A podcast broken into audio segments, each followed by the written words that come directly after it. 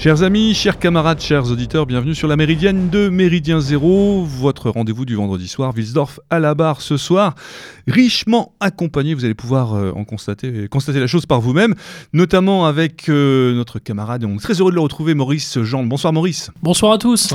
Notre ami Thibaut. Bonsoir. Qui est parmi nous ce soir également. Mao, bien sûr. Bonsoir. Qui est devenu un élément essentiel et euh, indispensable de nos émissions et on est très heureux de l'avoir à nos côtés ce soir pour une émission euh, consacrée euh, à la blockchain. C'est de ça dont il s'agit et on a pour ce, pour la chose, le grand plaisir d'accueillir notre camarade Roubachov. Bonsoir. Bonsoir. Voilà, qui est déjà venu, je crois, sur nos Oui, je suis venu une fois. ouais. Voilà. Pour un panneau actu. Pour un panneau actu, exactement. Donc, euh, alors une émission, euh, comment dirais-je, obscure, c'est bien de cela dont il s'agit. Alors la blockchain, ça vous dit pas forcément grand-chose. Le Bitcoin, ça vous parlera peut-être euh, de manière beaucoup plus précise. Euh, c'est la partie émergée de l'iceberg, c'est comme ça qu'on peut, qu'on peut résumer la chose. Euh, la blockchain, donc, qui a fait son apparition dans les médias via le Bitcoin, justement, on en parle. Euh, on va parler d'investissement spéculatif, on va parler d'un monde souterrain occulte, où on rencontre à la fois des mafieux et des personnes peu recommandables. C'est un peu de ça là aussi dont il s'agit. Mais également une, un versant beaucoup plus officiel autour, euh, autour d'un univers financier qu'on va essayer de, de- vous faire, euh, qu'on va détailler pour euh, bien vous le faire comprendre. Et je laisse tout de suite pour introduire cette émission la parole à notre ami Roubachov. La parole est à toi, camarade. Merci. bonjour à tout le monde. Donc oui, effectivement, la blockchain, c'est aujourd'hui un, un sujet en passe de devenir très chaud. Donc qui apparaît effectivement via le Bitcoin, qui est apparu dans l'actualité très récemment à l'occasion d'un espèce de délire spéculatif qui, euh, aux dernières nouvelles, euh, il y a 2-3 jours, venait de dépasser la, la spéculation sur la tulipe euh, du XVIIe siècle, si je ne m'abuse. hein. Ah Pays-Bas, ouais. Voilà, Après les fous de tulipes, on a les fous de Bitcoin. Voilà, les tulip coins. hein, donc, euh, voilà. Et donc la hype euh, en décembre 2017 autour des crypto-monnaies, ça va très vite, mais ce qu'on peut dire aujourd'hui, c'est qu'il y a une montée en flèche du cours du Bitcoin. Euh, Christine Lagarde en a parlé au FMI. Et euh, aujourd'hui, on connaît surtout par le Bitcoin. Et le Bitcoin, qu'est-ce qu'on en dit grosso modo? Que c'est une, une, monnaie utilisée par les mafieux. Bah, quelque part, euh, c'est un peu vrai. C'est une bulle spéculative, je dirais probablement, mais quoique, il y a une valeur d'usage derrière qu'on va le voir avec la blockchain. Donc euh, il y a un vrai truc derrière, un peu comme Internet au début. C'est non régulé, c'est partiellement vrai, parce qu'effectivement, c'est un truc un petit peu de geek, des échanges en peer-to-peer, euh, qui se passent un peu par-delà les frontières de manière anonyme, plus ou moins, on va voir un peu plus tard, mais c'est partiellement vrai, puisque les États commencent à s'y intéresser. C'est non contrôlé, euh, techniquement, oui, c'est vrai. Ça fait peur aux banques, euh, c'est vrai, faut à la fois, puisque euh, derrière ce phénomène, il y a un espèce de mouvement un peu libertarien, anti-système financier, anti-banque. euh, quand vous allez dans les milieux un peu qui s'occupent de ça, c'est ouais, non aux banques, on va les tuer. Mais les banques en même temps s'y intéressent de très très près pour le réutiliser. Ça, pour le coup, ça pourrait être quelque chose euh, d'intéressant. Absolument, ouais, on va le voir tout à l'heure, euh, c'est très intéressant. Ça fait peur aux banques centrales, c'est vraiment trop trop tôt pour le dire, parce qu'il y a une espèce de fantasme libertarien d'une monnaie non régulée, et ça, euh, on le saura, euh, l'avenir nous le dira. Et aux toutes dernières nouvelles, euh, ben, euh, il y a des contrats futurs sur Bitcoin et Ripple. euh, ça vient de détrôner la tulipe comme la plus grosse bulle spéculative de tous les temps. Ça commence, on commence à raconter que c'est un espèce de complot de la NSA pour détruire les monnaies. Enfin bon, aujourd'hui, il y a euh, 12 000 articles. Vous allez sur YouTube, vous tapez Bitcoin, vous tapez crypto-monnaie, ça part dans tous les sens. Il y a euh, 12 000 vidéos, il y a des articles tous les jours sur tous les médias de tout, type. Donc, ce qui est intéressant dans tout ça, c'est que c'est appuyé sur une technologie réellement disruptive qui s'appelle la blockchain. Et donc, euh, qui. il y a y Peut-être définir la blockchain, en fait, Alors. ce, ce serait la technologie, la technologie, sous-jacente. c'est ça. La technologie sous-jacente. Voilà. Comment donc- tu la traduiras en mots simples d'ailleurs Un- Une chaîne de blocs. Non, non, non, non, mais je te, Non, non, mais je les te- je demande pas je- la traduction littérale. Registre distribué. euh, Il y, a- il y a- il y a plein de choses. Il y a le- le- on va voir tout à l'heure un petit peu dans le détail, mais on va dire que c'est une espèce de chaînage de transactions euh, encryptées, pas encryptées, mais validées de manière cryptographique. Voilà, et distribuées euh, public, public. Mais il faudrait revenir un peu plus dans le détail pour que ce soit compréhensible. Là, dit en deux mots, c'est beaucoup trop rapide. Mais blockchain, ça veut dire chaîne de blocs, et c'est vraiment une représentation littérale de ce que c'est que la technologie euh, euh, blockchain qui, sous-tend le Bitcoin. Voilà. Donc la réalité derrière la hype, c'est qu'effectivement, donc c'est ça fait irruption dans le quotidien d'une bonne partie de la population, je dirais même mondiale. Tous les gens qui sont connectés à Internet, ça peut les impacter un jour, et peut-être même à brève échéance. À l'extrême, ça peut bousculer le concept de banque centrale, mais ça, j'y crois pas trop. Ça peut déstabiliser des, secteurs entiers de l'économie dans les pays développés. Et ça, c'est une, réalité. Ça peut être déstabilisant pour la banque de particuliers, ça peut être déstabilisant pour le trading, ça peut être déstabilisant pour l'assurance. Ça peut redéfinir, voire supprimer une, une partie des fonctions de l'administration dans les économies développées. En même temps que ça peut pallier les carences d'administration déficientes et notamment soumises à la corruption dans les pays en voie de développement. Donc c'est une technologie disruptive qui va pouvoir rendre obsolète un ensemble de, beaucoup de domaines et j'irais même rendre obsolète l'ubérisation qui est euh, la toute dernière euh, disruption euh, à la mode. Donc c'est vraiment quelque chose d'assez extrême, hein, voilà, en soi. Donc j'en ai fini avec un peu l'introduction. Donc je vais essayer de vous expliquer ça en passant par des exemples avant tout, puisque euh, si on commence à expliquer des phénomènes cryptographiques sans avoir un petit dessin, des flèches et des choses comme ça, Mhm. c'est extrêmement compliqué. Donc, euh, s'il y a des puristes qui m'écoutent, ça va être un petit peu peut-être euh, vulgarisé, Simplifié. Level simplifié. noob. Hmm Level noob, quoi. Euh, les, les puristes qui m'entendent vont dire oh non non là c'est pas ça mais bon voilà mais je vais essayer de me- je vais essayer de parler à ceux qui connaissent pas quoi voilà et en partant des exemples du monde qu'on connaît voir sur quoi est appuyé notamment euh, des concepts essentiels du monde qu'on connaît appuyer sur des exemples et puis voir à quel moment la blockchain va venir bousculer ça et le et promettre de le mettre par terre plus ou moins quoi voilà donc la première chose on va ce qu'il faut parler dans la blockchain on va et on, on s'appuiera beaucoup sur l'exemple du bitcoin qu'est-ce que les gens connaissent d'accord? C'est Mhm. ce dont ils ont entendu parler on va s'appuyer un petit peu là-dessus dans les exemples. Donc la première partie, euh, on va essayer de partir sur des concepts par exemple, de tiers de confiance. C'est le premier concept à mon avis à expliciter pour comprendre ce que c'est que la blockchain et ce que ça vient bousculer. Donc euh, tout le monde sait ce que c'est. Donc tout le monde a fait des transactions financières. hein. Je ne parle pas de l'argent de- des billets. hein. C'est avec, euh, avec des cartes bleues, faire des, achats-ventes et des choses comme ça. On va prendre trois exemples. On va prendre des achats-ventes de titres boursiers sur une plateforme de trading. D'accord? On va prendre un achat-vente de voitures d'occasion entre deux particuliers, par chèque. Ça, c'est des choses que tout le monde a plus ou moins fait. On va prendre un achat, un achat de terrain à construire par un particulier. Et on va prendre l'exemple de l'achat et l'exécution d'un contrat d'assurance. Donc ça, c'est que des choses, ça, c'est des choses que tout le monde connaît, tout le monde comprend. Voilà. Oui, qui relève du quotidien. Qui relèvent du quotidien et sur lequel je vais m'appuyer pour vous expliquer un peu ce que c'est que le tiers de confiance. Pour ceux qui ne connaissent pas, mais bon, on va, on va démarrer par le démarrage. Donc un achat-vente de titres boursiers sur une plateforme de trading, qu'est-ce qui se passe? Quelqu'un a un, compte en, a un compte en banque avec de l'argent dessus. En face, il y a quelqu'un qui a un compte titre avec des actions. La personne qui a de l'argent, il veut acheter des titres. La personne qui a des titres veut les vendre. J'arrive, je veux acheter 10 actions EDF et je me dis à 100 euros. L'autre en face, il veut, en vendre 20 à 100 euros. Une plateforme de trading, c'est quoi? Vous lui envoyez l'ordre, et puis il y a une pile d'ordres de vente, une pile d'ordres d'achat. Et quand ça se rencontre, ça match. Et ça fait ce qu'on appelle un trade. Le trade, c'est une transaction, et dedans il y a le nom de l'acheteur, le nom du vendeur, la quantité vendue, le prix, voilà. Ce qui se passe après dans ces cas-là, c'est que ça passe dans des plateformes de clearing, c'est-à-dire que il y a tout un mécanisme de chambre de compensation pour aller vérifier que la personne qui a acheté a bien un compte en banque et qu'il y a le compte en banque sur l'argent, qu'il y a l'argent sur le compte en banque et qu'il y a la personne qui vend ses actions a bien les actions et qu'elle a a bien les actions sur son compte. Une fois qu'on a vérifié ça, on réserve l'argent sur le compte en banque, on réserve les actions, on fait les échanges, on crédite le compte, on crédite le compte action. C'est quelque chose de très compliqué et on peut pas, effectivement, les gens ne, ne- ne vont jamais aller sur une plateforme de trading et échanger directement entre eux. Ils placent par des organismes tiers qui sont chargés de vérifier que quand j'achète, j'ai bien l'argent, qui sont chargés de vérifier auprès de l'acheteur que le vendeur a bien l'argent, auprès du vendeur que l'acheteur a bien l'argent et de réaliser la transaction. C'est le rôle de garant, en fait. C'est le rôle de garant, voilà. Ce qu'on appelle le tiers de confiance, la personne qui est au milieu, qui est neutre et qui se charge de vérifier que l'argent est là, les titres sont là, on fait l'échange, tout le monde part avec son argent et ses actions, voilà. Premier exemple. Ensuite, un achat-vente de voiture d'occasion par chèque entre deux particuliers. Vous allez sur un parking, vous avez une voiture, vous voulez acheter la voiture. Bon, euh, la personne va jamais vous dire, elle est à moi, fais-moi confiance, il n'y a pas de souci. L'autre, il dit, euh, bah écoute, je te donne un chèque, euh, je pars avec la voiture, n'aie crainte, j'ai l'argent. Ce qui va se passer, c'est que il y a un titre de propriété, carte grise, d'accord, qui va être émis par la- l'administration, qui va dans ce rôle jouer rôle de tiers de confiance. C'est-à-dire qu'elle va émettre un papier garantissant qu'une personne a la propriété de telle voiture.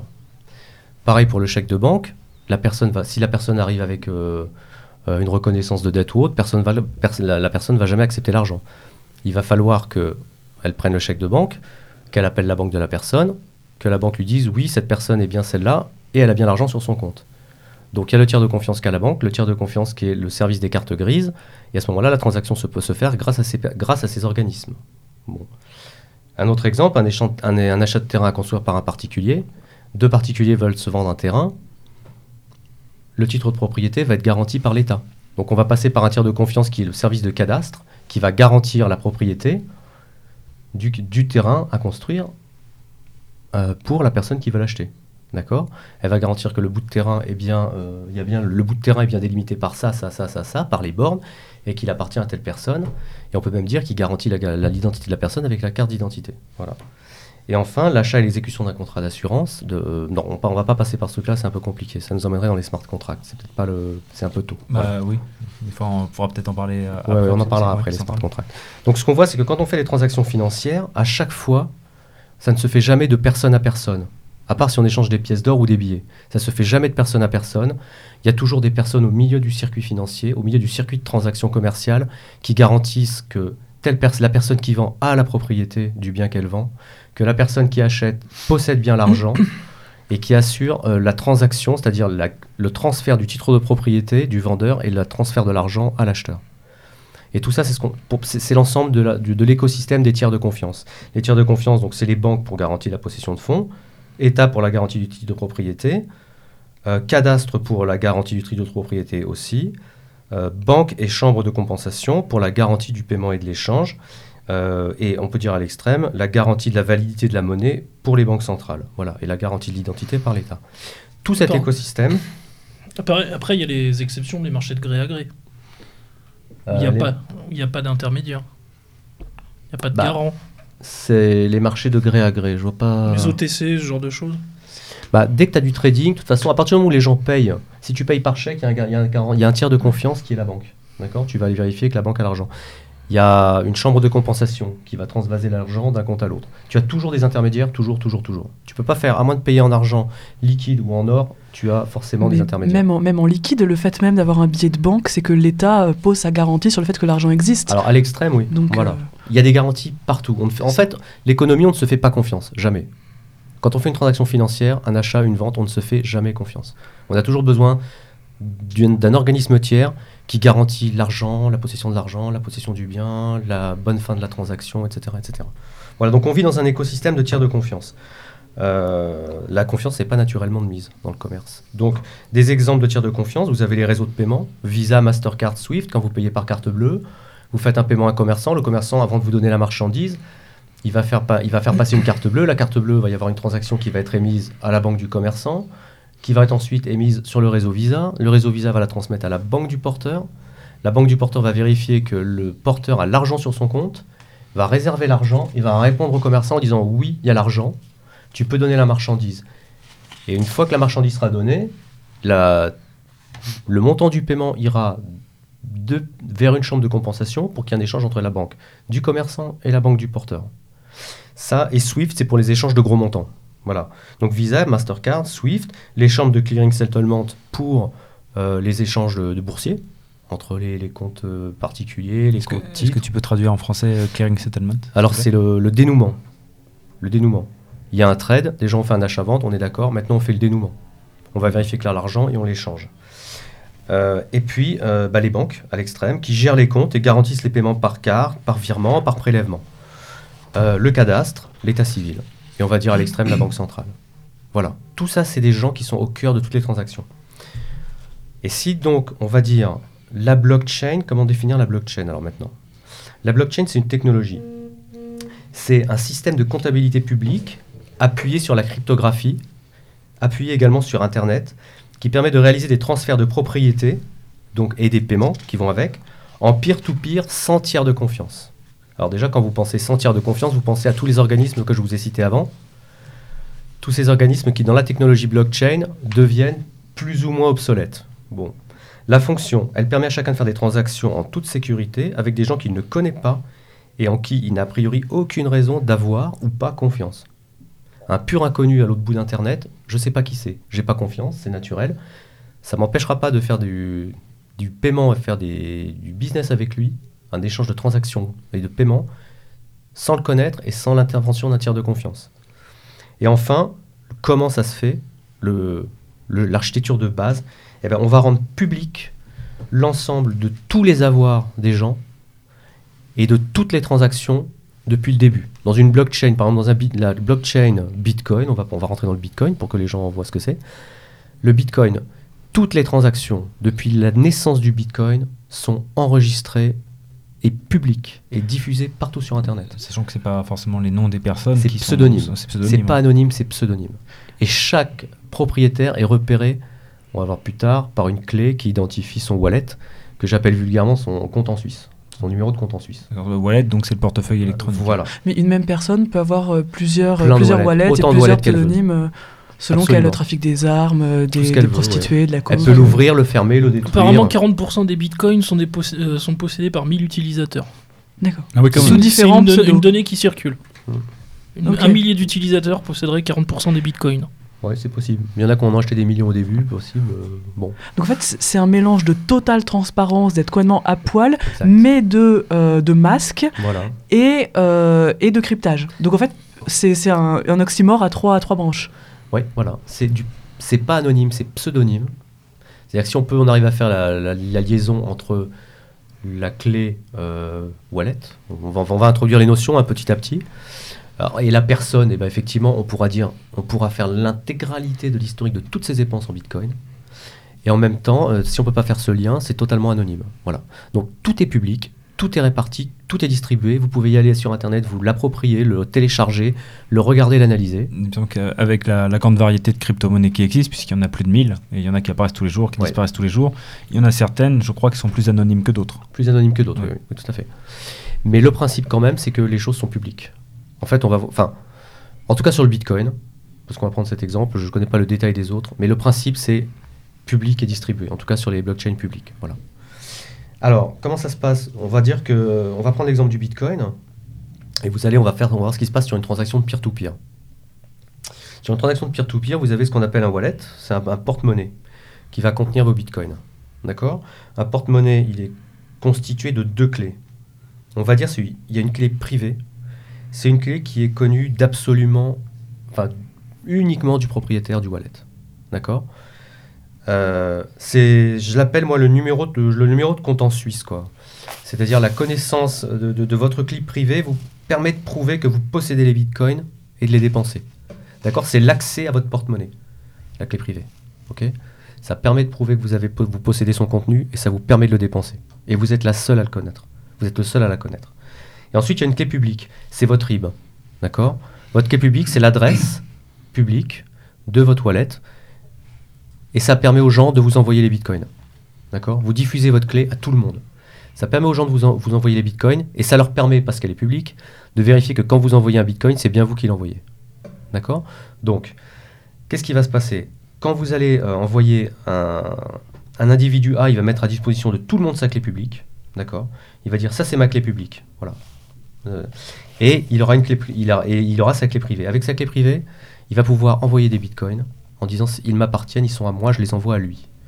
Et avec la clé publique, les gens vont pouvoir vérifier que c'est bien lui qui envoie ces bitcoins, que c'est lui qui les possède, et donc que la transaction euh, part bien de lui. Voilà. Et donc à partir de là, on va pouvoir, euh, quelqu'un va envoyer un message. euh, quand, quelqu'un va vouloir envoyer un individu va vouloir A, vouloir envoyer des bitcoins à un individu B, il va envoyer une transaction sur Internet. D'accord? Il va envoyer euh, la transaction A chiffrée avec ses clés à lui à l'individu B repéré par euh, sa clé publique, c'est-à-dire son adresse publique de wallet. Alors je sais pas si c'est clair parce que c'est un peu, il y a des notions de cryptographie, mais voilà. Donc on peut faire une transaction tout à fait sécurisée d'une personne A à une personne B. A peut parfaitement s'identifier comme le possesseur des bitcoins. Il peut être parfaitement identifié par le destinataire comme le possesseur des bitcoins et par des mécanismes cryptographiques. Les bitcoins vont transiter de la personne A à la personne B et à la fin de la transaction, elles sont dans le porte-monnaie de la personne B.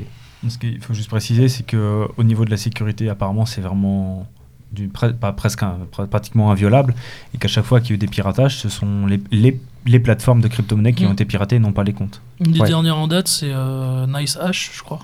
64 millions d'euros piratés. Ouais, Peut-être, mais c'est la plateforme en fait. C'est Ce, la ce- plateforme, ce ne sont pas les, Ouais, ouais. les numéros de compte pas en la Suisse qui ont transaction en été, elle-même. euh, voilà. C'est la plateforme. C'est pas la transaction en elle-même qui est hackée.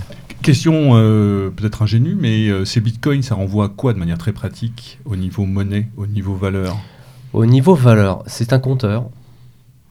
C'est un compteur. En janvier, euh, euh, au niveau euh, Combien ça vaut, tu veux dire Ah, oui, voilà, oui, la, la- en la valeur du bitcoin. Ah, la Le valeur, 7 on décembre, pendant des 7 années, décembre, c'était rien. 17 000 dollars. Voilà. Et, euh, Le bitcoin. Ouais. Le bitcoin, 17 000 000 dollars le en 7 janvier, décembre. euh, en janvier, c'était Holy 1000 dollars seulement, entre guillemets. Ouais. Sachant que tu peux le diviser. Tu divises jusqu'à la 9 décimale. Mmh. D'accord. Et euh, donc tu peux acheter 0,0037 euh, 69 bitcoins. Et la valeur, elle est, elle, elle est, elle est, elle est évaluée comment Offre et demande. Offre et demande. Offre et demande.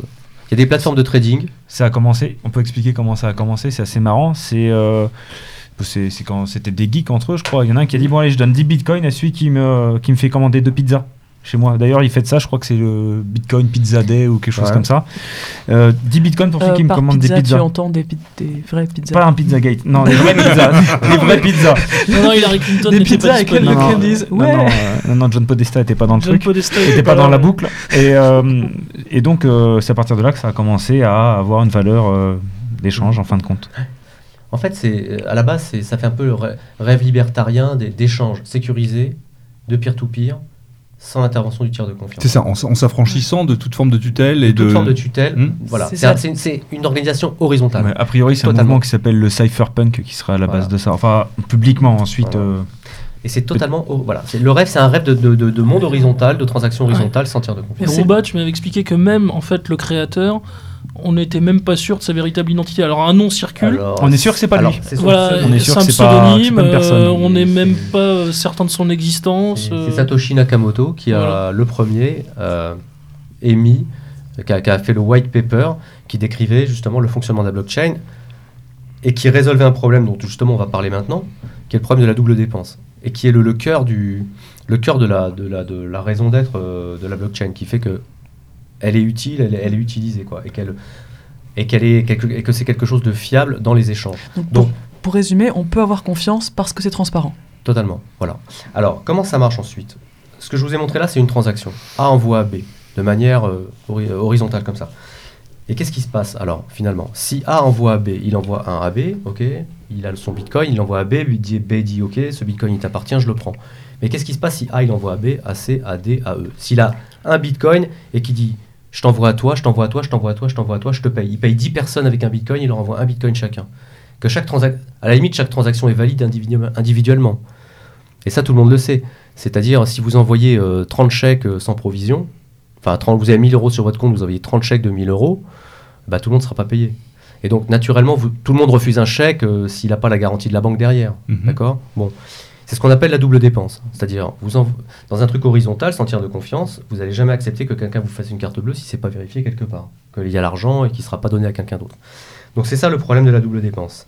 Et tant que le problème de la double dépense n'est pas résolu, aucun vendeur ne peut accepter de céder son bien lors d'une transaction par CB, par chèque ou par virement, s'il n'a pas la garantie d'une institution de confiance, que l'acheteur a bien les fonds et que les fonds seront réservés et lui seront versés après qu'il aura livré la marchandise.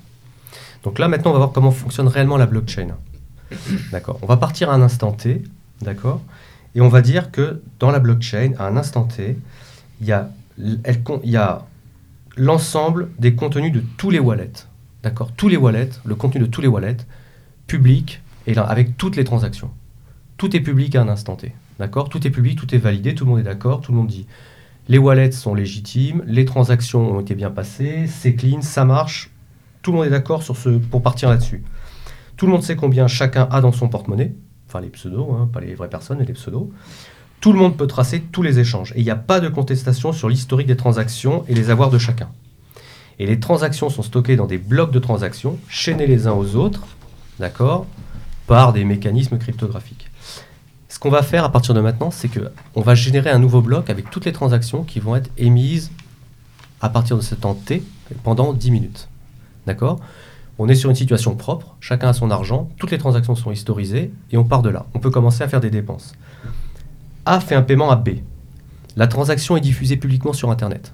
D'accord? Alors avec des mécanismes cryptographiques, mais elle est diffusée publiquement. D'accord?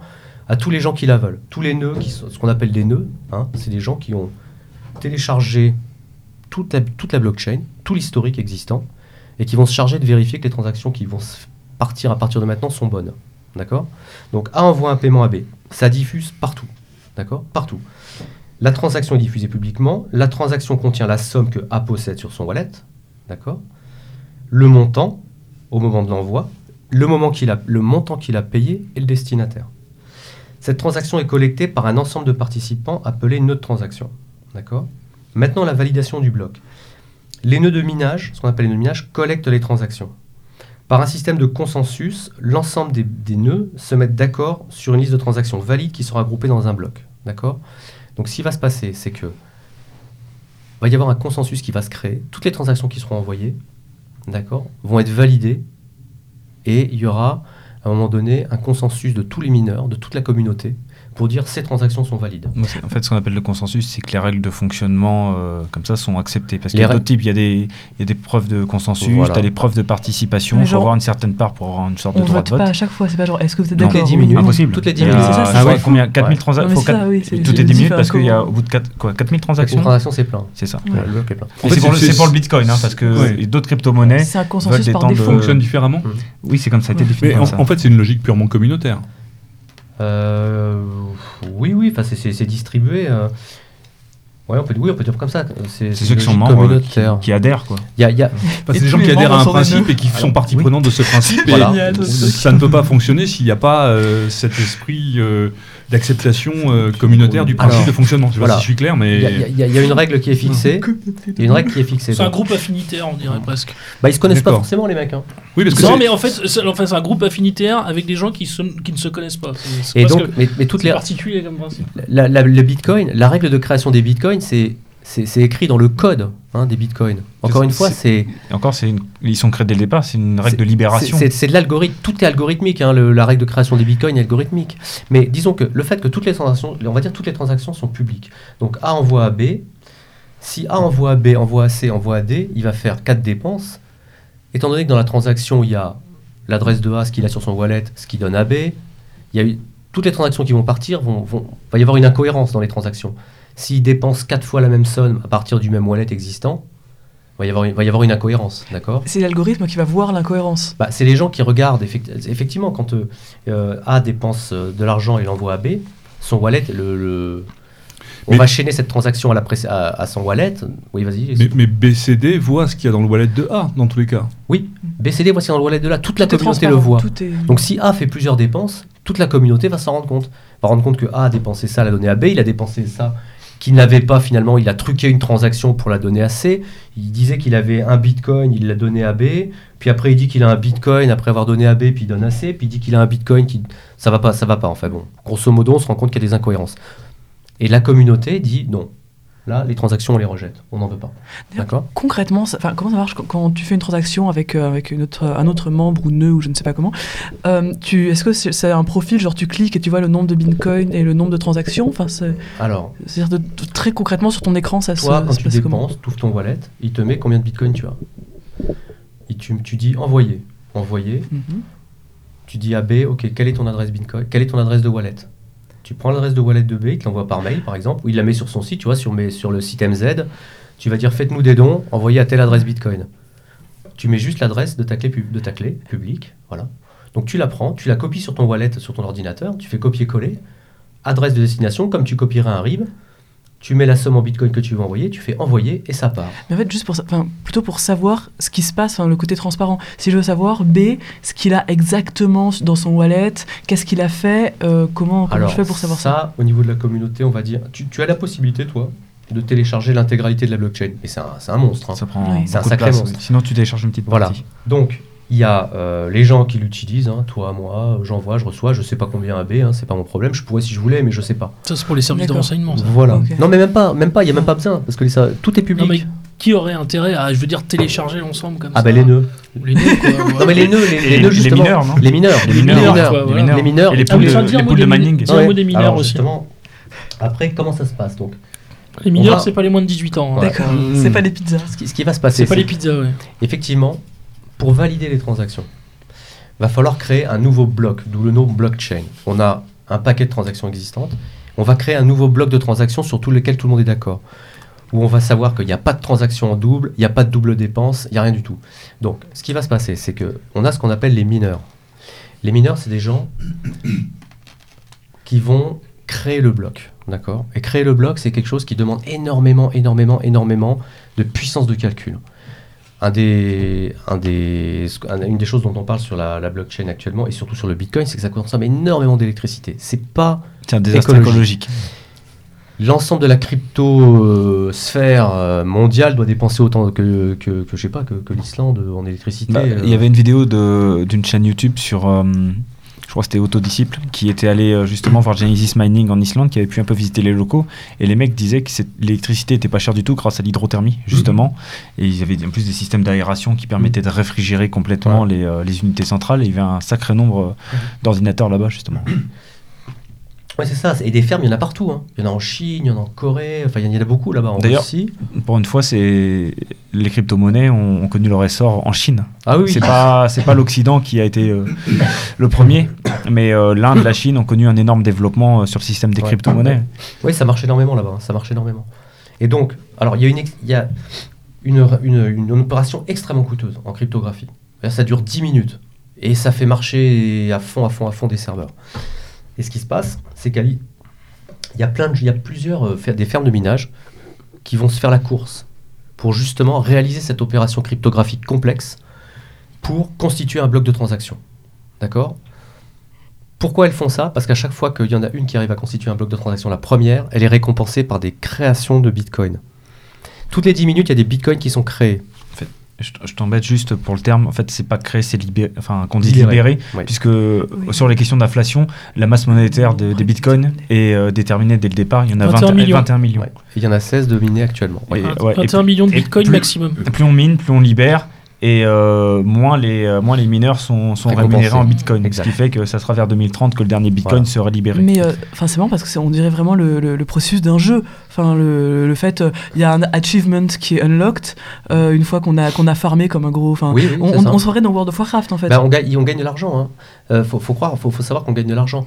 Donc, il y a, il y a des gens qui se tirent la bourre. Des fermes en Corée, des fermes en Chine, fermes en Islande. La Genesis Mining, je connais, parce que bon. Euh, et ces gens se tirent la bourre. Toutes les 10 minutes, il faut créer un nouveau bloc. Un bloc de transaction. Reconnu, validé, incontestable. Le premier qui a réussi, il lève le doigt. Il fait J'ai trouvé un bloc. Et j'ai la preuve crypto. Et j'ai. Il y a ce qu'on appelle une proof of work. Il faut qu'il arrive, qui, donne un secret cryptographique, un résultat d'opération cryptographique qui prouve qu'il a bossé comme un fou pendant 10 minutes. D'accord? C'est important. Par contre, le secret, ce résultat cryptographique est très facile à vérifier par le reste de la communauté. Ils délivrent, ils disent voilà, j'ai fait euh, 3 milliards d'opérations ou 4 milliards et j'ai trouvé ce résultat cryptographique qui a le format attendu. Voilà, il commence par des 0, 0, 0, 0, 0, 0, 0, 0, 0. Ça, il prouve que j'ai travaillé. Merci de valider mon bloc. Toute la communauté regarde, elle regarde si les transactions qu'il a dans le bloc sont les mêmes que celles qu'elle a reçues. Elle regarde s'il y a de la cohérence. Elle se met d'accord, ok, personne n'a triché, il n'y a pas de double dépense. euh, euh, le- les, enchaînements de, de trucs sont bien. Le gars dans son wallet, il, a dépen- il avait 10, il a dépensé 1. Après, il se retrouve avec 9. Il a 9, il dépense 2, il se retrouve avec 7. Les transactions de chaque wallet sont enchaînées les unes aux autres. Tout ça est mis dans des blocs euh, chiffrés. Et bon, une fois qu'on a validé la transaction, le bloc, on l'accroche au bloc précédent de manière cryptographique. Et là, c'est immuable, ça bouge plus. Ça pose un problème d'ailleurs sur, euh, enfin, sur la blockchain, sur les questions de transparence et même de droit à l'oubli d'ailleurs. C'est un, un autre sujet sur la blockchain.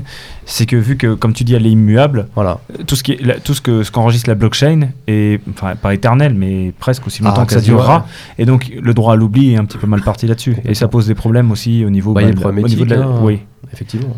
au niveau de la vie, euh, de la vie intime, Ouais. euh, de la vie privée. Et, et, et Et il va y avoir un nouveau problème, c'est que l'autorité publique américaine, le CFTC, a autorisé à partir du 18 décembre les banques américaines à introduire dans leurs produits financiers les bitcoins. Donc ça, c'est quand même un nouvel élément qui est quand même... euh, Bah, le monde financier se greffe. à se monde-là, dessus hein. en fait, verra, parce qu'ils ont tu- été complètement... Ouais, euh, Tu pourras expliquer avec les, les, les, Ouais. cons- les- les consortiums. hein. Ouais, les consortiums, tout ça. Donc, et, et donc voilà, on vient de raccrocher un nouveau bloc à la, à la blockchain. Alors pourquoi, c'est, pourquoi ça consomme autant de... Alors, le bloc est validé quand 50%, 51% de tous les mineurs et personnes qui sont dans la... des mineurs, hein, c'est ça, ont validé que les, blocs étaient, que les blocs étaient bons, que la transaction était bonne. Et voilà pourquoi ça coûte autant d'électricité, parce qu'il est, il est très important de faire en sorte que la validation des blocs coûte plus cher que ce que pourrait rapporter une fraude. Ce qu'on appelle une fraude à 51% quand on fait de la proof of work. Supposons que demain, il y a 51% de la capacité de minage qui se ligue pour faire des fausses transactions. Et ben, ça leur coûterait tellement cher en capacité informatique, Ça, il, faudrait, il faudrait que ça leur coûte une fortune de tricher. Et c'est- ils auraient plus intérêt à assurer la pérennité du Voilà, système. ils en fin ont de plus compte. inté- aujourd'hui, c'est- très psychologique hein, la blockchain et le bitcoin notamment, c'est que le système de validation de l'ensemble des transactions par la communauté est incitatif, c'est-à-dire il rapporte plus qu'il ne coûterait à falsifier. Voilà, donc les gens sont récompensés par le minage à tour de rôle, hein, je sais pas, ils trouvent chacun un tour, leur, euh, chacun un bloc, chacun leur tour, et ils sont encouragés à faire marcher le système proprement plutôt que de le truander par le prix que ça coûte. Et donc, il est indispensable que ça coûte une blinde en électricité et que ça pompe euh, autant d'électricité que, euh, je sais pas, l'Irlande, le Malawi, ou peu importe. hein. Donc voilà, un, ça, c'est un problème éthique quand même assez, assez conséquent. Quoi.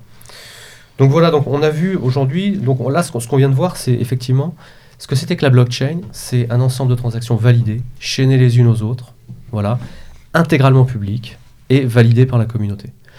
Et à l'intérieur de cette blockchain, chacun, euh, ce que vous avez à l'intérieur de cette blockchain, euh, ça peut être de l'argent, ça peut éventuellement être euh, un titre de propriété, ça peut être n'importe quoi.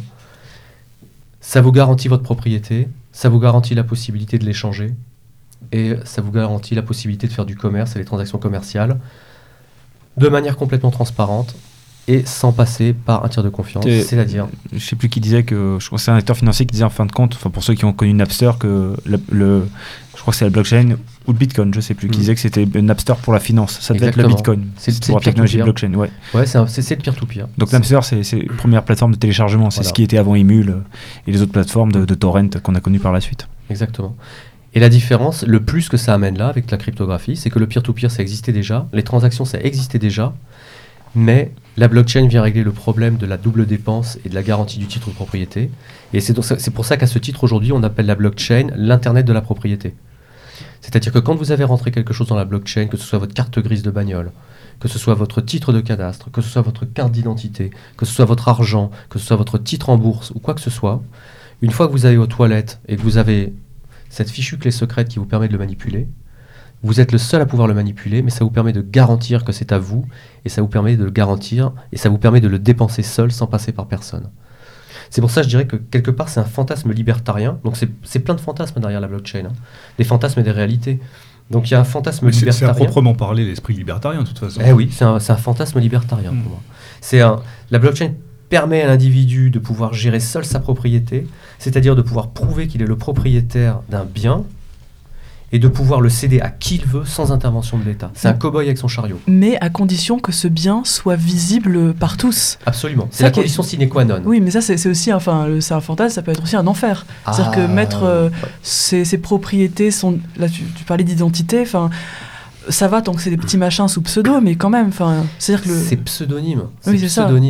Donc euh, c'est pas l'identité, enfin quand, quand on parle d'identité tout ça, enfin ça, ça reste tant que ça reste des petites transactions sur sur internet de choses qui qui ne qui n'ont pas un- un- une emprise sur la vie réelle trop importante, ça va, mais ça, Oui, ouais, je suis d'accord, voilà, je suis ça- d'accord. ça peut difficilement être un modèle absolu d'économie. Et bah, à mon avis, ça va, redéfi- ça va redéfinir le rôle de l'État parce que ce, ce qu'on va voir peut-être tout à l'heure dans les conséquences, c'est que, ok, j'ai mon wallet.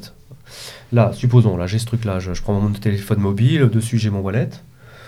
Euh, qui va accepter aujourd'hui de mettre là-dessus Euh, Et puis, bon, c'est protégé par password, hein, vous allez accéder par password. Qui va accepter aujourd'hui de mettre dessus son argent, ses économies, sa bagnole? Parce qu'attention, c'est les titres de propriété. C'est-à-dire que si quelqu'un vient chez vous, vous chauffe les pieds et vous fait cracher le numéro, il devient propriétaire hein, du truc. S'il n'y a pas de lien entre vous, entre votre numéro de wallet et euh, en fait entre ce que vous avez dans la blockchain, vous êtes propriétaire parce que vous êtes capable de le défendre, grosso modo. C'est euh, vraiment le Far West, il faut avoir un fusil hein, pour défendre sa propriété. Donc de toute façon, l'État, à mon avis, ne disparaît pas là-dedans, puisque déjà, il faut du recours juridique. Moi, je ne mettrais pas mon, mon titre de propriété de maison sur un truc que le premier, euh, la première bande de chauffeurs de pied peut venir me piquer chez moi. Enfin, je pense pas, quoi. Ça m'étonnerait. Tu donnes ton code, et après, tu le donnes, le gars part avec, et tu plus de recours juridique, parce que c'était pas rattaché. Donc on va voir tout à l'heure qu'il y a toute une problématique de rattachement de ce truc-là, qui est un peer-to-peer pseudonyme sans état, sans rien, d'accord? C'est pas pour rien que c'est un truc de geek, hein, ça fait un peu bisounours à la base. hein. Finalement, ça n'a pas besoin de confiance, mais euh, on vit quand même dans un monde propre où les gens se volent pas leur wallet les uns aux autres, etc. etc. Ça donne vraiment l'impression que c'est un, c'est un milieu d'initiés à la base. À l'origine, c'est un, c'est un milieu d'initiés, mais d'initiés qui partageraient dans l'absolu des valeurs communes euh, avec une espèce de, de- ouais, d'ingénuité, comme tu disais, un peu le monde des bisounours. Pour peu- donner un peu corps, hypocrite euh, quand même. Pour que- illustrer euh, ton propos, euh, on dit que les premiers milliardaires en Bitcoin sont les, les fameux frangins Winklevoss, qui se sont fait piquer l'idée de Facebook par Zuckerberg. Ils sont officiellement aujourd'hui les premiers milliardaires en Bitcoin. Mhm. Je crois qu'ils en avaient combien 60 Ouais, ils en 100 ont acheté- millions, je crois, une ils en ont soixantaine acheté de pour millions, so- je crois. Ouais, ils en ont acheté pour 65 millions. Voilà, comme ça, et puis ils ont sont milliardaires aujourd'hui en Bitcoin. Ils ont laissé grimper. Et donc, c'est une confiance, euh, c'est un fantasme démocratique aussi, parce que la confiance est gérée par la cryptographie et par le vote de la majorité. Mhm. D'accord? Ça se, dis- ça se prémunit contre le dictat d'une autorité centrale. Et puis c'est objectif, parce qu'effectivement, tout est dans le code. Quand vous allez aujourd'hui euh, sur euh, un site, euh, je sais pas, une, boîte quelconque qui veut exploiter une blockchain pour faire du business, le code, elle, publie son code informatique. Tout est public, tout est public. Donc c'est pour ça qu'on appelle la, blockchain l'Internet de la valeur ou l'Internet de la propriété. D'accord? Quand vous avez quelque chose à vous que vous avez cryptographié, chargé dans la blockchain, c'est à vous. Vous pouvez l'échanger. C'est votre valeur à vous. Et vous pouvez faire des transactions avec. Donc ça, c'est effectivement le monde bien à plat, euh, sans aucune euh, intervention de l'État, sans aucun raccro... un- On, va, on, on peut considérer ça, pour l'instant, on a vu ce que c'est que l'écosystème fermé sur lui-même. quoi. c'est peut-être du délire, mais je trouve qu'il y a- il y, a un côté, euh, enfin dans les valeurs, il y a un côté aussi super protestant, le côté euh, horizontal, euh, démocratique, euh, la propriété, la transparence, enfin. C'est possible, ouais. Tiens, j'avais pas bah, pensé à ça. c'est juste un truc. Il y a un côté très cybernétique en tout cas. C'est une espèce de cybernétisation progressive des rapports humains encore. Il n'y a pas de don de contre-don euh, comme ça se fait encore dans des, enfin, dans des milieux un peu plus traditionnels humainement. C'est l'algorithme. A- Oui, c'est ça. Il y a Oui, pas de- mais alors, qu'est-ce il y a- que- qu'est-ce cet- algorithme est ré- régulé et ordonné, contrairement à d'autres, justement du fait qu'il n'y a que 21 millions de bitcoins au maximum. Oui, mais on parle des bitcoins. Et il y a, Ouais, peu ouais, de- non, il non, y a mais environ je- 1000 crypto-monnaies. Je sais qu'il y a, il y a 1000 donc, euh, crypto-monnaies, mais enfin bon, c'est le bitcoin qui, qui est quand même le plus important.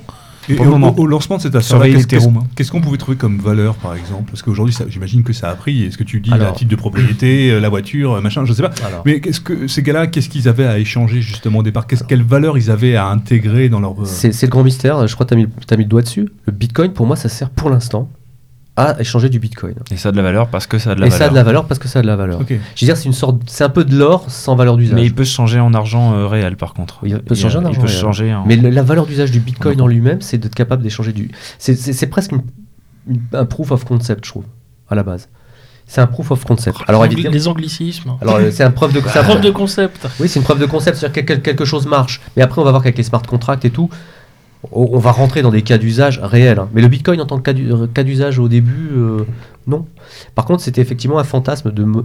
Ça voulait être un fantasme libertarien de monnaie de remplacement, c'est-à-dire et non inflationniste, puisqu'il y en a 21 millions, point barre, ils vont apparaître au fur et à mesure du temps, à des intervalles réguliers et prévus. Pas de planche à billets. Et euh, pas de Parce planche que à billets. tu parlais de Christine Lagarde devant le FMI, mais c'est aussi devant la- la- les, les banquiers centraux d'Angleterre qu'elle avait dit ça, qu'elle Mm. a dit ce système va finir par vous remplacer, il va falloir vous y faire, faut pas négliger les crypto-monnaies. Ouais, mhm. Mais après, bon, il y a des systèmes de, de blockchain qui sont avec des, des- des quantités que tu peux, tu peux en rajouter. Mais Bien sûr. si vraiment, mais si, si on, si on se base sur un code, un code informatique qui dit il y en aura 20 millions, 21 millions, il n'y en aura jamais plus, point barre, il y en aura 20 millions, jamais plus, quoi. Ensuite, il y a ça, il c'est pour les systèmes de fork ensuite. Ça, c'est pour le Bitcoin. Ouais. S'il y a 1000 crypto-monnaies différentes, est-ce qu'elles ont toutes la même. Comment dirais-je Est-ce qu'elles correspondent à des univers bien particuliers Ouais. ou des communautés bien particulières Bah, ça peut être des entreprises. Hein. Tu peux parler un peu de l'Ethereum? Alors, ouais. Alors l'Ethereum, j'allais venir juste dans les smart contracts. Alors, c'était juste pour le Bitcoin. Je m'étais amusé à dire, euh, bon, voilà, euh, l'exemple Bitcoin. Je voulais donner absolument un, un cas d'usage basique de Bitcoin. C'était d'envoi de dons à MZ. Donc, euh, sur le site, il faudra penser à mettre. Faites-le. Vers la. On va y réfléchir Voilà. sérieusement. Non, mais tu, tu- tu mets juste une adresse Bitcoin, une adresse de wallet, et t'as pas besoin d'aller dans une banque, t'as pas besoin d'avoir de compte en banque, t'as besoin de rien. Tu télécharges un wallet, tu le mets sur ton ordinateur. Alors le problème, c'est que si c'est si c'est sur ton ordinateur et que c'est toi qui accèdes, ce sera pas les copains, et tu peux partir avec. Mais ce que je veux dire par là, c'est que t'as pas besoin d'ouvrir un compte en banque, t'as besoin de rien, t'as besoin, tu ouvres un wallet, tu prends l'adresse, tu copies-colles, tu la mets sur le site, tu dis envoyez vos dons à cette adresse, et les dons ils arriveront.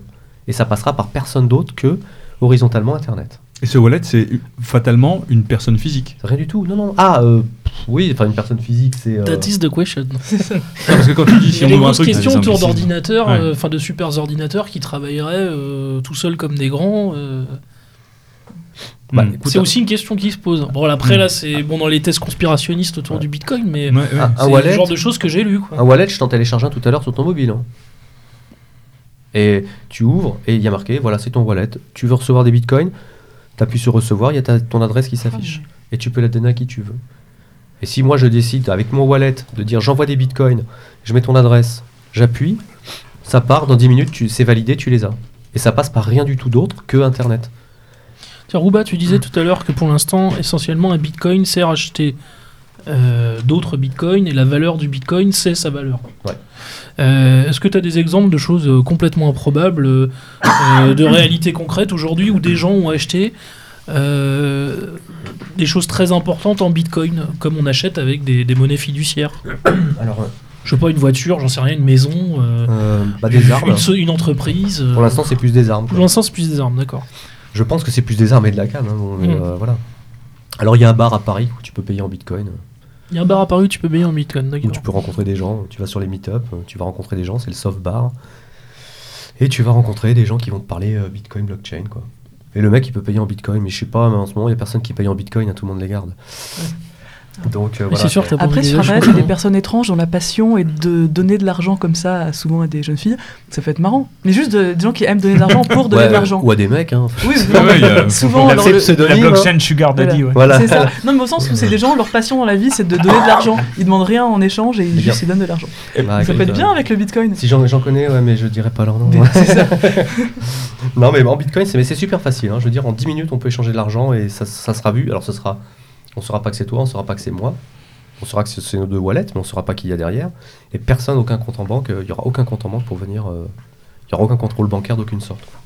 Donc si, si pour l'instant on achète plutôt des armes et de la cam comme tu disais, ça correspond plutôt à ce qu'on appelle le, le dark web aujourd'hui qui s'intéresse euh, quoi en fait. Bah, oui, oui, Ou oui. des enfin, réseaux non, mafieux comme, ou des réseaux mafieux comme Ça, le, ça le devient moins avec le temps. Mm. Maintenant, Ouais. ça c'est assez généralisé. C'est le dark donc, web. euh, Enfin bon, je, je, je l'achèterai pas sur le web. Enfin pourquoi pas, hein, j'en sais rien. Mais euh, tu vas peut-être plutôt voir le mec, lui donner le. Mm.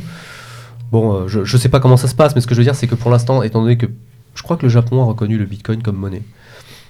Bon, voilà. Donc euh, petit à petit, tu vas pouvoir faire des, des, en, achats en, av- en Bitcoin. avril déjà, je crois. Oui, tu peux. Ouais, c'est ça. C'est il y a un petit bout de temps déjà. Oui. hein. Tu peux donc tu vas pouvoir faire tes achats en Bitcoin. Il y a plus de 2000 commerces où on peut payer en Bitcoin là-bas. Mm. Bah, tu peux payer en Bitcoin dans, pas, enfin, dans de plus en plus d'endroits. hein. Enfin, je veux dire, c'est pas. Ce qui correspond totalement à l'esprit du Japon aujourd'hui Ouais. puisque euh, il y a de plus en plus de paiements même euh, via le téléphone portable. On a même dépassé même la carte bleue et le Mm. paiement sans contact. hein. Ouais. Euh, Alors, c'est- ça, ça a pas grand chose à voir avec le porte-monnaie électronique traditionnel. hein, Mm. mais, euh, non, mais bon, je dis que ça correspond à cet état d'esprit là quoi. Ah oui, assez, oui, Qui assez est de, de- cybernétiques, ça. en gros d'aller toujours un peu plus loin vers la dématérialisation Ouais. quoi.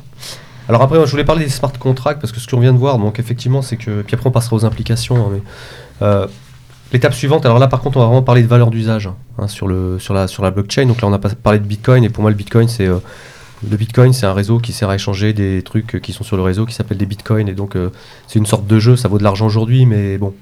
Par contre, les smart contracts, c'est autre chose. C'est un programme qui peut s'exécuter dans la blockchain. D'accord? C'est-à-dire, c'est tu vas introduire le programme dans la blockchain comme une transaction. D'accord? Et ce programme, donc, il va être diffusé, validé, euh, scellé. Hein, on, on va pas dire chiffré, on va dire scellé. Public, et tout le monde saura qu'il existe, et il va s'exécuter tout seul comme un grand, parce que de toute façon, une fois que tu l'as mis dedans, tu peux plus l'enlever. Et il va s'exécuter. Par exemple, je vais te donner un exemple. A, par, A passe un contrat avec B. Ils le mettent dans la blockchain. Ok? A dit si Paris SG gagne le match de championnat de la dixième journée avec plus d'un but d'écart, je donne 0,3 0,03 Ether à B. Sinon, B me donne 0,01 Ether. L'Ether, c'est la monnaie de C'est l'Ethereum. la, c'est la monnaie de l'Ethereum qui est un support de smart contract, qui est une autre monnaie, qui est une autre coin, mais qui implémente justement Mais- ce concept de smart Tu- on peut contract. peut-être préciser que l'Ethereum euh, semble avoir beaucoup d'avenir justement parce qu'ils sont spécialisés euh, sur les smart contracts Énormément. dans le Bitcoin et que euh, le- l'Ethereum est la deuxième monnaie en termes de capitalisation Ouais. boursière sur le marché des crypto-monnaies. Le concept a un avenir euh, super important. Après, personne ne peut dire si ce sera pas à Google, enfin, ce sera pas à une autre crypto-monnaie qui va arriver derrière, ce que Netscape était à Google, hein, par exemple. hein. on ne sait pas, hein, tu vois, ça peut. Mais le concept, oui, le concept, c'est, il est là pour rester. Et ce qui va se passer, c'est que ben, le programme va se mettre à l'écoute des résultats officiels du championnat de France, d'accord? Il est dans, la- dans Internet, tout simplement. Il va y avoir ce qu'il appelle des oracles. Donc, les- il va y avoir des événements qui vont venir déclencher les, les, les, les- les bouts de code dans le, dans le smart contract de la blockchain. C'est un tiers de confiance qui n'en est pas un et virtuel. en fin de Effectivement, compte. va y avoir, euh, bah, va y avoir, il, il va, il va être à l'écoute d'événements. Alors l'événement, ça peut être, je sais pas, moi, la Française des Jeux qui va donner les résultats officiels euh, de je sais pas quoi, des, des matchs de foot, du championnat. Et effectivement, suivant le résultat de Paris SG euh, contre je sais plus qui, on s'en fiche. Et ben, l'argent va passer de l'un à l'autre.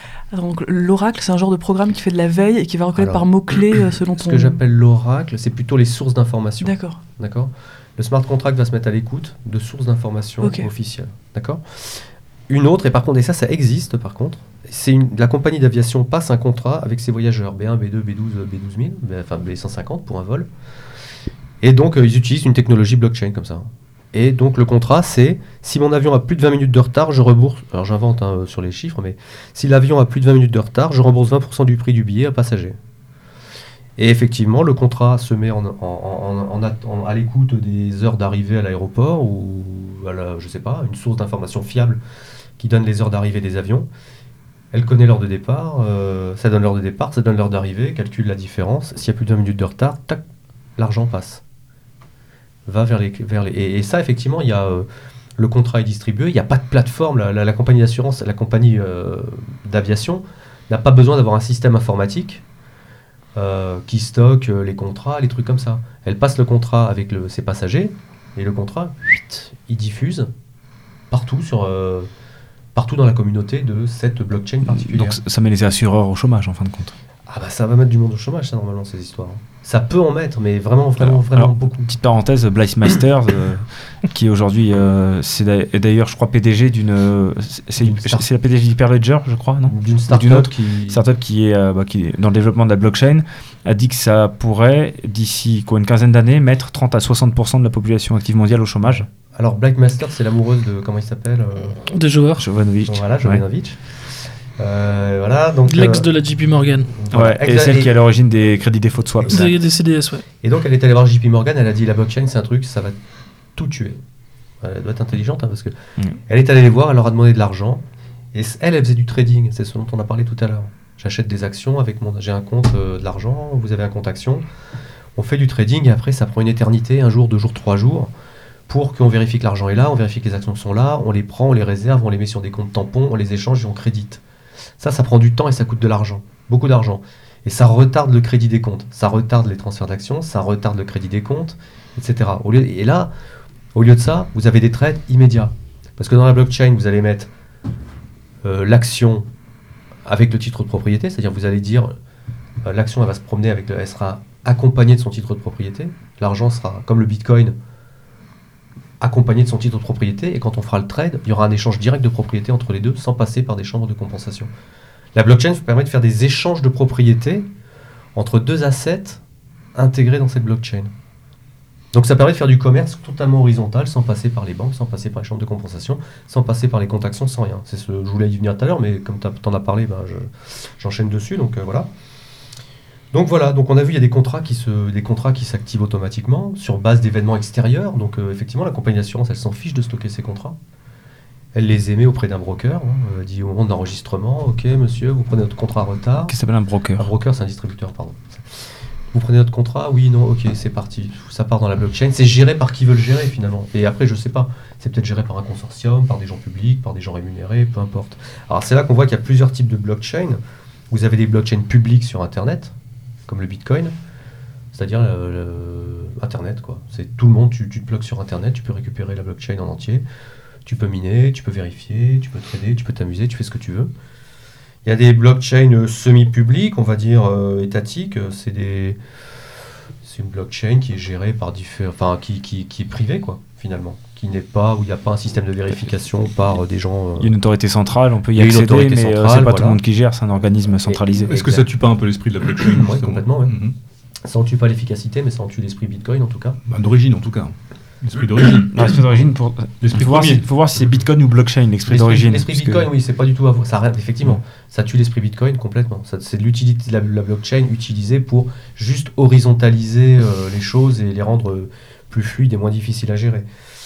Et pour justement donner la propriété aux gens de manière simple, quoi, sans avoir à la stocker dans une base centrale, quoi.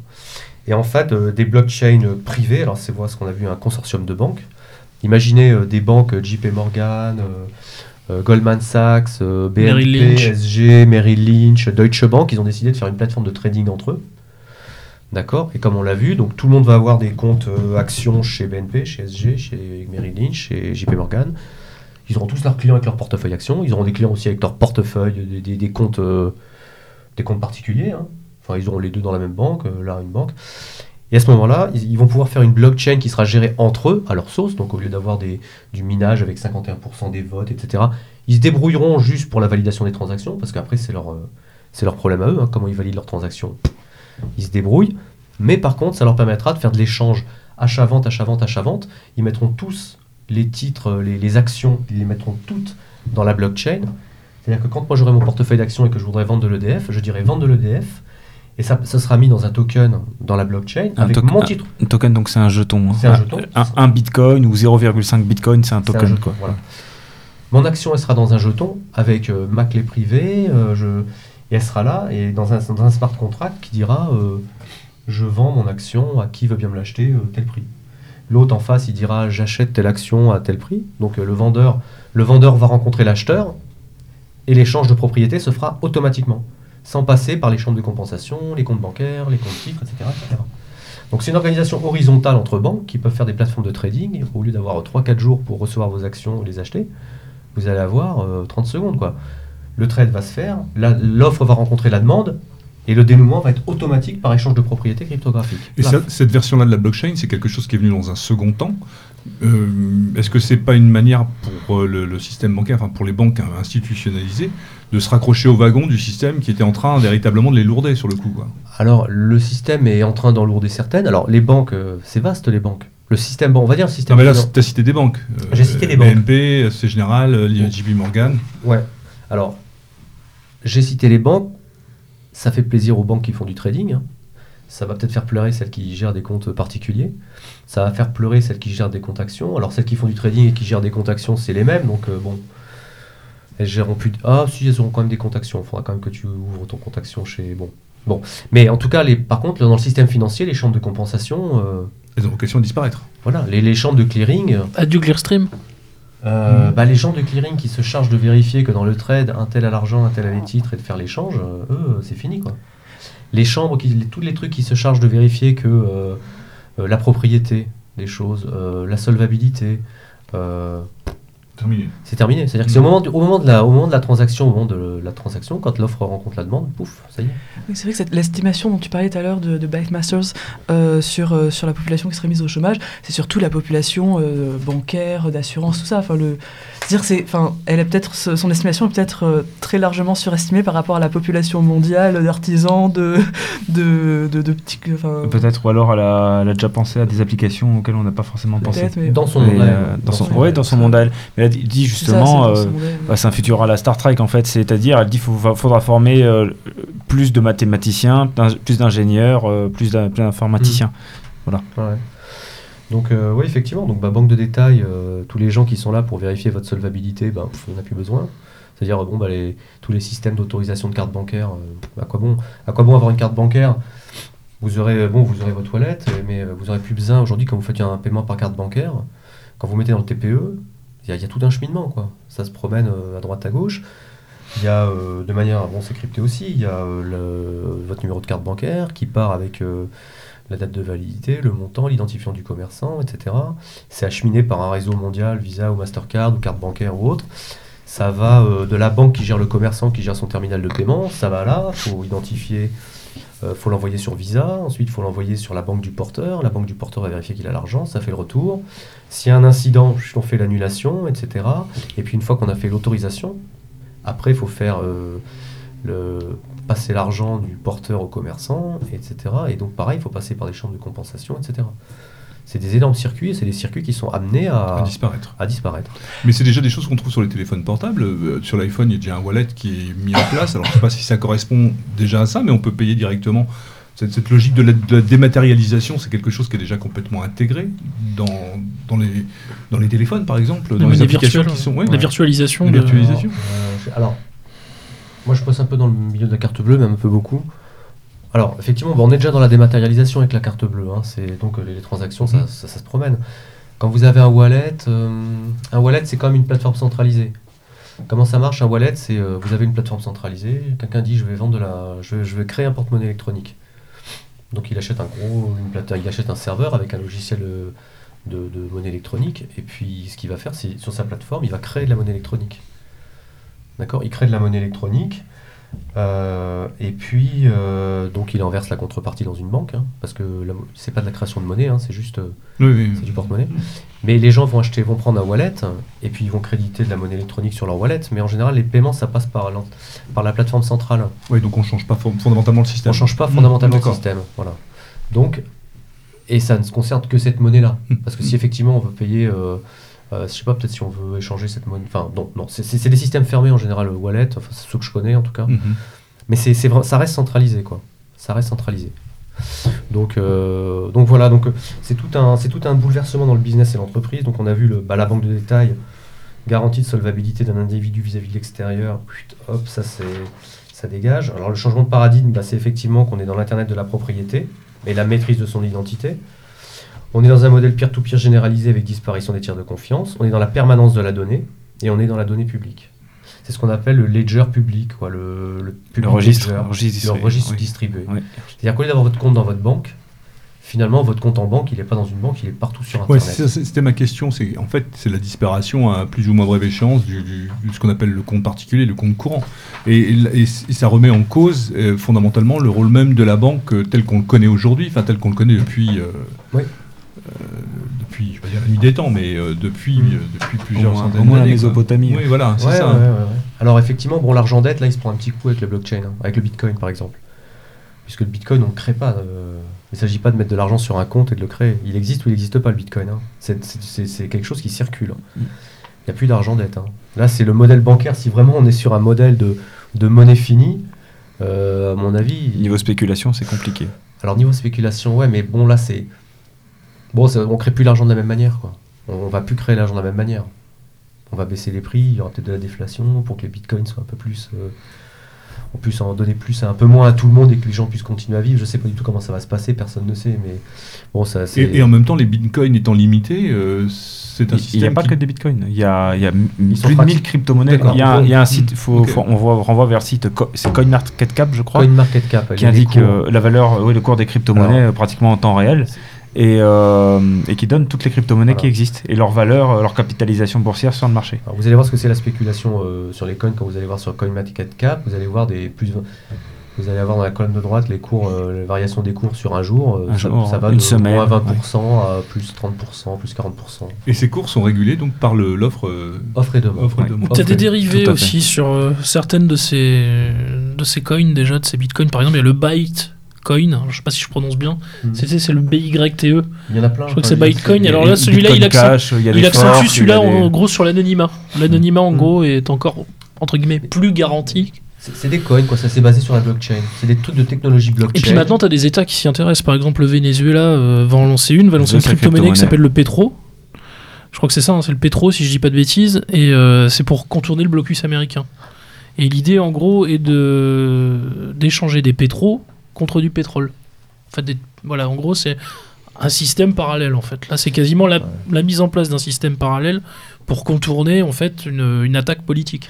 Alors, ouais. je- je Est-ce que, ce que, tu- que ce que tu décris là, c'est pas une espèce de d'excroissance de ce que c'était à l'origine, en fait, c'est-à-dire d'un système euh, entre initiés, un système euh, à l'esprit profondément libertarien, euh, de gars qui voulaient s'affranchir, euh, voilà, des tutelles, euh, qui était une forme de réaction en fait. Et aujourd'hui, on voit que la masse, la chose est en train de, de, de, de- de- de- comment dirais-je, de prendre des proportions telles que euh, on va rentrer dans une espèce, une autre forme de normalité, quoi. Bah, il y en a qui disent que c'est le nouvel Internet. On va dire Internet, c'est c'est les libertariens disruption. et, le, et les institutionnels. Il y en a qui disent que ça, autant, ça va autant révolutionner les usages, euh, cet Internet de la valeur, que la première version d'Internet a révolutionné les usages qu'on a connus jusqu'à aujourd'hui. Voilà. Mais ça aura le- autant d'impact. Mais là, le, le rôle premier, enfin le rôle unique d'ailleurs, c'est l'échange. C'est l'échange. Ouais, Mais ça va rester l'échange. Ça reste l'échange, ça reste l'échange de valeur. Échange de valeur. Il y a certaines prévisions qui vont quand même très très loin. Euh, bon, il y a le. Bon, c'est un doudingue, hein, c'est un hurluberlu, mais qui est quand même un type très intelligent, euh, McAfee, euh, qui lui a carrément pronostiqué un bitcoin à 1 million de dollars en 2020. Ouais. Bon, là, ça me paraît Bon, en même temps. À euh, Weimar en 1930. euh, voilà. en- à Weimar en 1930 Non, en fait, peut-être. ouais. en fait, en même- bah, non, non, mais justement, Ouais, justement, ouais. imaginons, ce qui n'est pas du tout euh, si inconcevable que ça, un effondrement des monnaies classiques. euh, on peut très bien imaginer une flambée euh, du Bitcoin. Mais disons quoi, le Bitcoin. Oui, peut-être. Après, effectivement, le. Bon, là, évidemment, alors lui, évidemment, avec ses formules à l'emporte-pièce dont il a le secret, il a dit qu'il mangerait sa bite euh, si, euh, si le. Bitcoin atteignait pas, Mais- atteignait pas le million de dollars en Non, mais 2020. c'est- Enfin, Quelle, bon, quelle souplesse. voilà, quelle souplesse, quoi. Mais, euh, mais- effectivement, mais bon, c'est McAfee, il, est complète- il est complètement givré, hein, mais bon. eff- effondrement des monnaies. drôle de passe-temps. Drôle de passe-temps, ouais. Quand, quand tu as une monnaie qui s'effondre, quand tu une monnaie qui s'effondre et les autres qui restent stables, au milieu d'un monde qui reste stable, oui, le Bitcoin c'est intéressant parce que ça te permet de d'acheter de la monnaie stable, Mm. d'avoir un truc qui est stable par rapport à une monnaie et d'y accéder directement. Effectivement, quand tu as du, du je sais pas quoi vénézuélien actuellement, euh, ça vaut plus rien. L'avantage du Bitcoin, c'est que tu l'as dans ton wallet et que ça te permet d'avoir accès à du dollar tout de suite, alors que quand tu es au Venezuela, tu peut-être pas accès à du dollar. Ce qui est inté- enfin, j'ai l'impression que, ah, enfin, il y a encore quelques années, peut-être encore maintenant, c'était euh, le monde réel était censé être stable et tout ce qui se passait sur Internet était plus ou moins tangent. Et là, avec euh, les- le- la blockchain, c'est le contraire. C'est euh, le monde, enfin, ce qui devient sûr. Enfin, on pense que ce qui est sûr, c'est le monde virtuel, et ce qui devient de plus en plus instable et changeant, ce serait le monde réel. Donc en fait, il y aurait une inversion totale des valeurs. C'est vrai que euh, toutes nos, voilà, toutes nos valeurs si on se vraies. base, seraient, euh, si dans on le se base virtuel. sur le monde de la monnaie, euh, la création monétaire, enfin je veux dire depuis 2008, on est dans l'ubris et la démesure la plus totale. Ça a été euh, la planche à billets euh, à tout va. Enfin, je veux dire, les, les 1000 milliards de la BCE, la Fed qui a injecté, enfin, je veux dire, comme le dit souvent de la marche, les marchés sont shootés aux liquidités. Voilà, donc les marchés sont une énorme bulle aujourd'hui. Donc en fait, il y a un monde de folie et d'irrationnel complet, et finalement on se retrouve avec quelque chose qui, malgré euh, une hausse euh, très importante depuis ces dernières semaines, qui effectivement est un peu vertigineuse d'un certain, point- d'un certain point de vue, euh, semble quand même raisonnable à côté de ce qui se passe euh, du côté des banques centrales. Bah, disons Donc, que c'est- euh, c'est un contre-pied. En c'est un contre-pied, voilà. C'est là où il y a inflation, il y a stabilité du- de la quantité de Bitcoin. Euh, là où il y a contrôle central et opacité, il y a euh, contrôle décentralisé et public. Et, et- et, je veux dire, tout ce qui concerne le, Bitcoin est public. Les algorithmes sont publics. On sait ce qui va se passer. Il n'y a pas de mystère. Il n'y a pas un matin un mec qui se lève, un mec qui se lève et qui dit ouais bon les taux on va faire ça. Non, c'est régulé par la communauté et le marché, mais tout est de manière, enfin l'existence du Bitcoin même est totalement régulée, enfin et publique, pas régulée, publique et, et connue quoi, et algorithmiquement connue. C'est- C'est c'est- c'est dans les algorithmes. Alors peut y avoir des différences, des différences de comportement, des forks, des choses comme ça, mais ça c'est un peu plus subtil. Mais en- même s'il y a une évolution du truc, il est euh, voté et il est public. Voilà. Donc c'est- c'est c'est un contre-pied de l'opacité et du délire effectivement inflationniste euh, des, des banques centrales. Hyper Je crois que c'est- je crois que c'est en Inde. Je sais- alors je sais plus si c'est l'année dernière ou un peu plus tôt, je me rappelle plus. euh, qui, qui avait euh, je- à cause de, de contrefaçon de billets, je crois. Oui, ils un- ont supprimé un certain nombre de liquidités de- ouais. d'espèces euh, comme ça Et là, il y a pas mal de. Je crois que ça se fait en Chine aussi. Il y a fait des, des gens qui se sont réfugiés dans les crypto-monnaies justement parce Mm. qu'il n'y avait pas ces problèmes d'inflation et d'incertitude. Tu, tu peux- tu Attends, parles juste un commentaire, Oui, euh, W, euh, parce que je voudrais pas l'oublier. Euh, Il y a une critique qui est régulièrement faite sur les crypto-monnaies, et à mon avis qu'il ne faut pas balayer d'un revers de la main.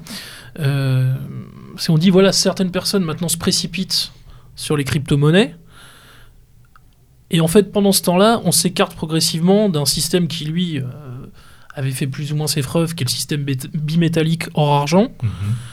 qui en fait fait toujours quand même malgré tout très peur aux banques centrales et aux banquiers centraux.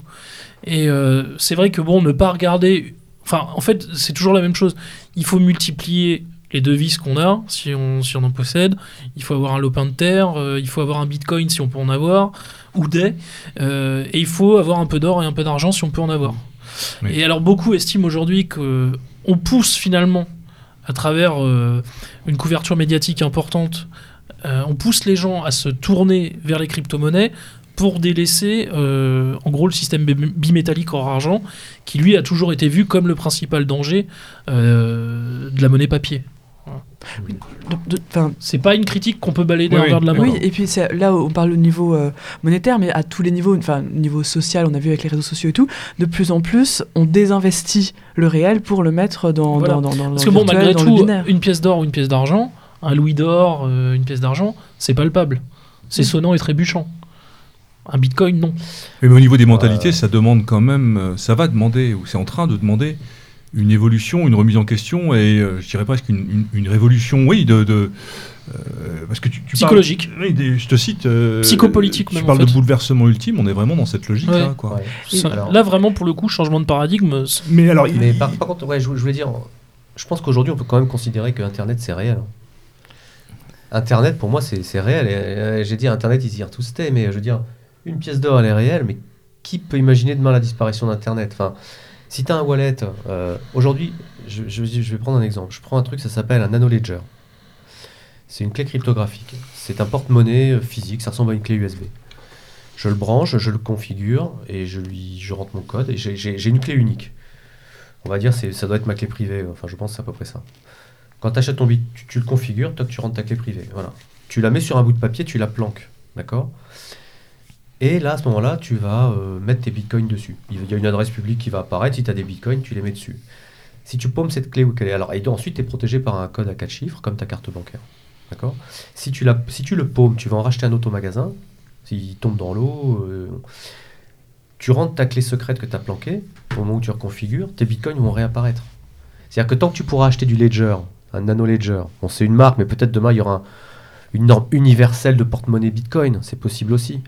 Et donc, donc, plusieurs marques qui existent. il y a plusieurs marques qui existent, mais si tu achètes 3 Nano Ledger, en attendant qu'éventuellement il y en ait une autre marque qui sort qui soit plus Sioux, tu la paumes, tu rembranches une nouvelle, tu rentres ton code personnel que tu es seul à connaître et que tu as bien caché, tes trucs ils réapparaissent. Donc à moins qu'Internet disparaisse, Internet est réel. Je pense que ta valeur en Bitcoin est à peu près aussi réelle qu'une pièce d'or, dans la mesure où la blockchain elle est répartie, su- répartie sur peut-être, je sais pas, 20 ou 30 fermes de minage dans le En monde. fait, elle est réelle dès qu'elle est consensuellement considérée Elle est comme consensuellement réelle. consens- considérée comme réelle et c'est comme IP. Tu peux mettre une bombe atomique sur une ferme de minage euh, ou sur un nœud.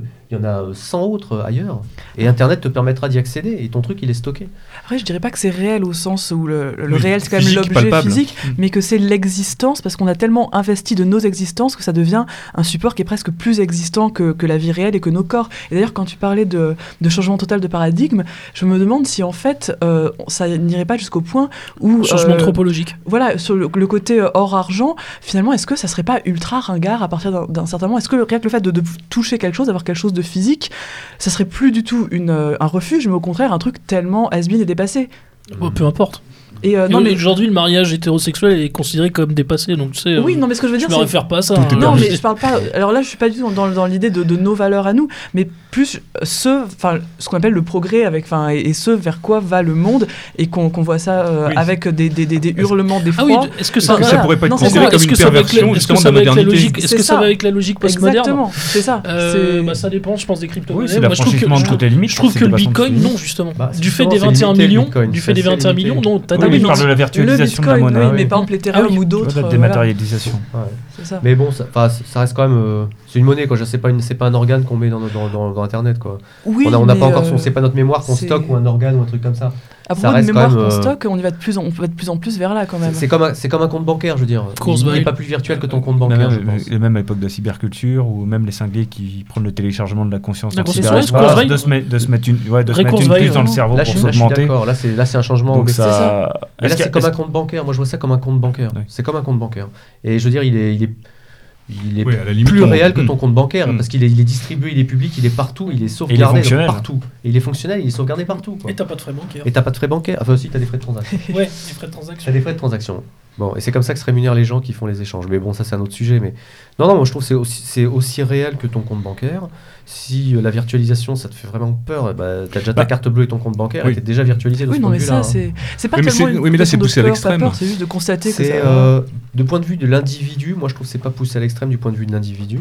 T'as un compte, euh, t'as. Mais je crois que euh, c'est est vraiment, ça relève sur vraiment, Internet. ça relève d'un état d'esprit. Enfin, il faut- Ah, les mecs qui l'ont créé, oui. Oui. Mais pour les utilisateurs, tu verras que ce sera exactement pareil. Est-ce que tu peux parler un peu de l'internet des objets? Non, mais quand tu dis ça, c'est tu annonces une, une certaine forme de fatalité à la chose. Oui. Oui. Bah, oui, oui, tout Oui. à fait. Bah, les, les comptes seront gérés différemment. Et je pense qu'effectivement, tes comptes bancaires seront gérés différemment, tes échanges, tes échanges euh, seront gérés différemment, et, euh, mais tu, tu- tu continueras à avoir un compte en banque et de l'argent et des choses comme ça. Mais bon, après, moi, il y avait un- il y avait un sujet que je voulais aborder qui me semblait vraiment intéressant. C'est la relation.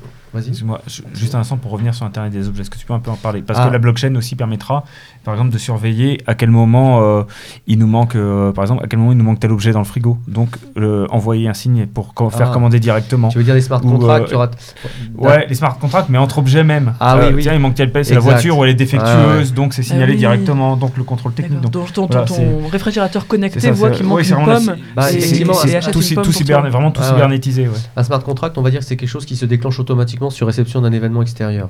Ouais. Et l'événement extérieur, il peut être émis par n'importe quel objet de l'internet. C'est les objets connectés, Voilà. ça fait déjà quelques temps, Voilà. mais ça Si va tu- encore plus loin. Voilà, si tu Les fais un smart contract, entre genre remplir mon frigo chez euh, Prise Unique, euh, chez Monoprix, Oui. je veux dire, à partir du moment où tu auras un capteur dans ton frigo et puis euh, ils se rendront compte que. Il te manque ouais, trois t'as yaourts, alors ça manque se trois commande sans yaourts, toi. plus- Et tu as un smart contract qui dira manque 3 yaourts, Mais, euh, commande. Mes pièces et main d'œuvre, on parlait déjà il y a quelques années hein, sur d'autres Donc on commande. Ça va juste encore plus loin.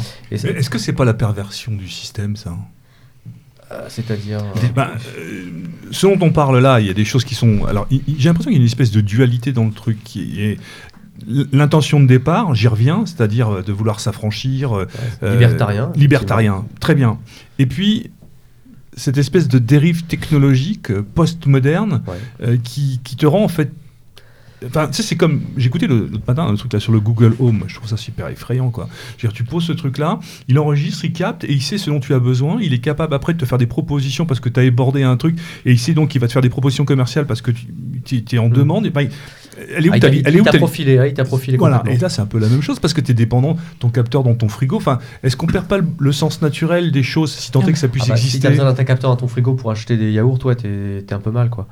Mais euh, non, mais bon, il y, y y a une dualité hein, euh, entre un monde libertarien qui veut s'affranchir des banques, qui rêve de s'affranchir des banques. euh, voilà, tu dis merde aux banques, merde aux banques centrales, etc., etc. Et de l'autre côté, la même technologie qui est utilisée, euh, bah. euh, par le monde financier pour totalement optimiser le fonctionnement de sa machine financière qui voit effectivement, qui regarde sûrement le blockchain de deux manières différentes. Il regarde, bon, il y a des gars qui rêvent de faire de la monnaie et de nous remplacer. Bon, ça c'est un problème.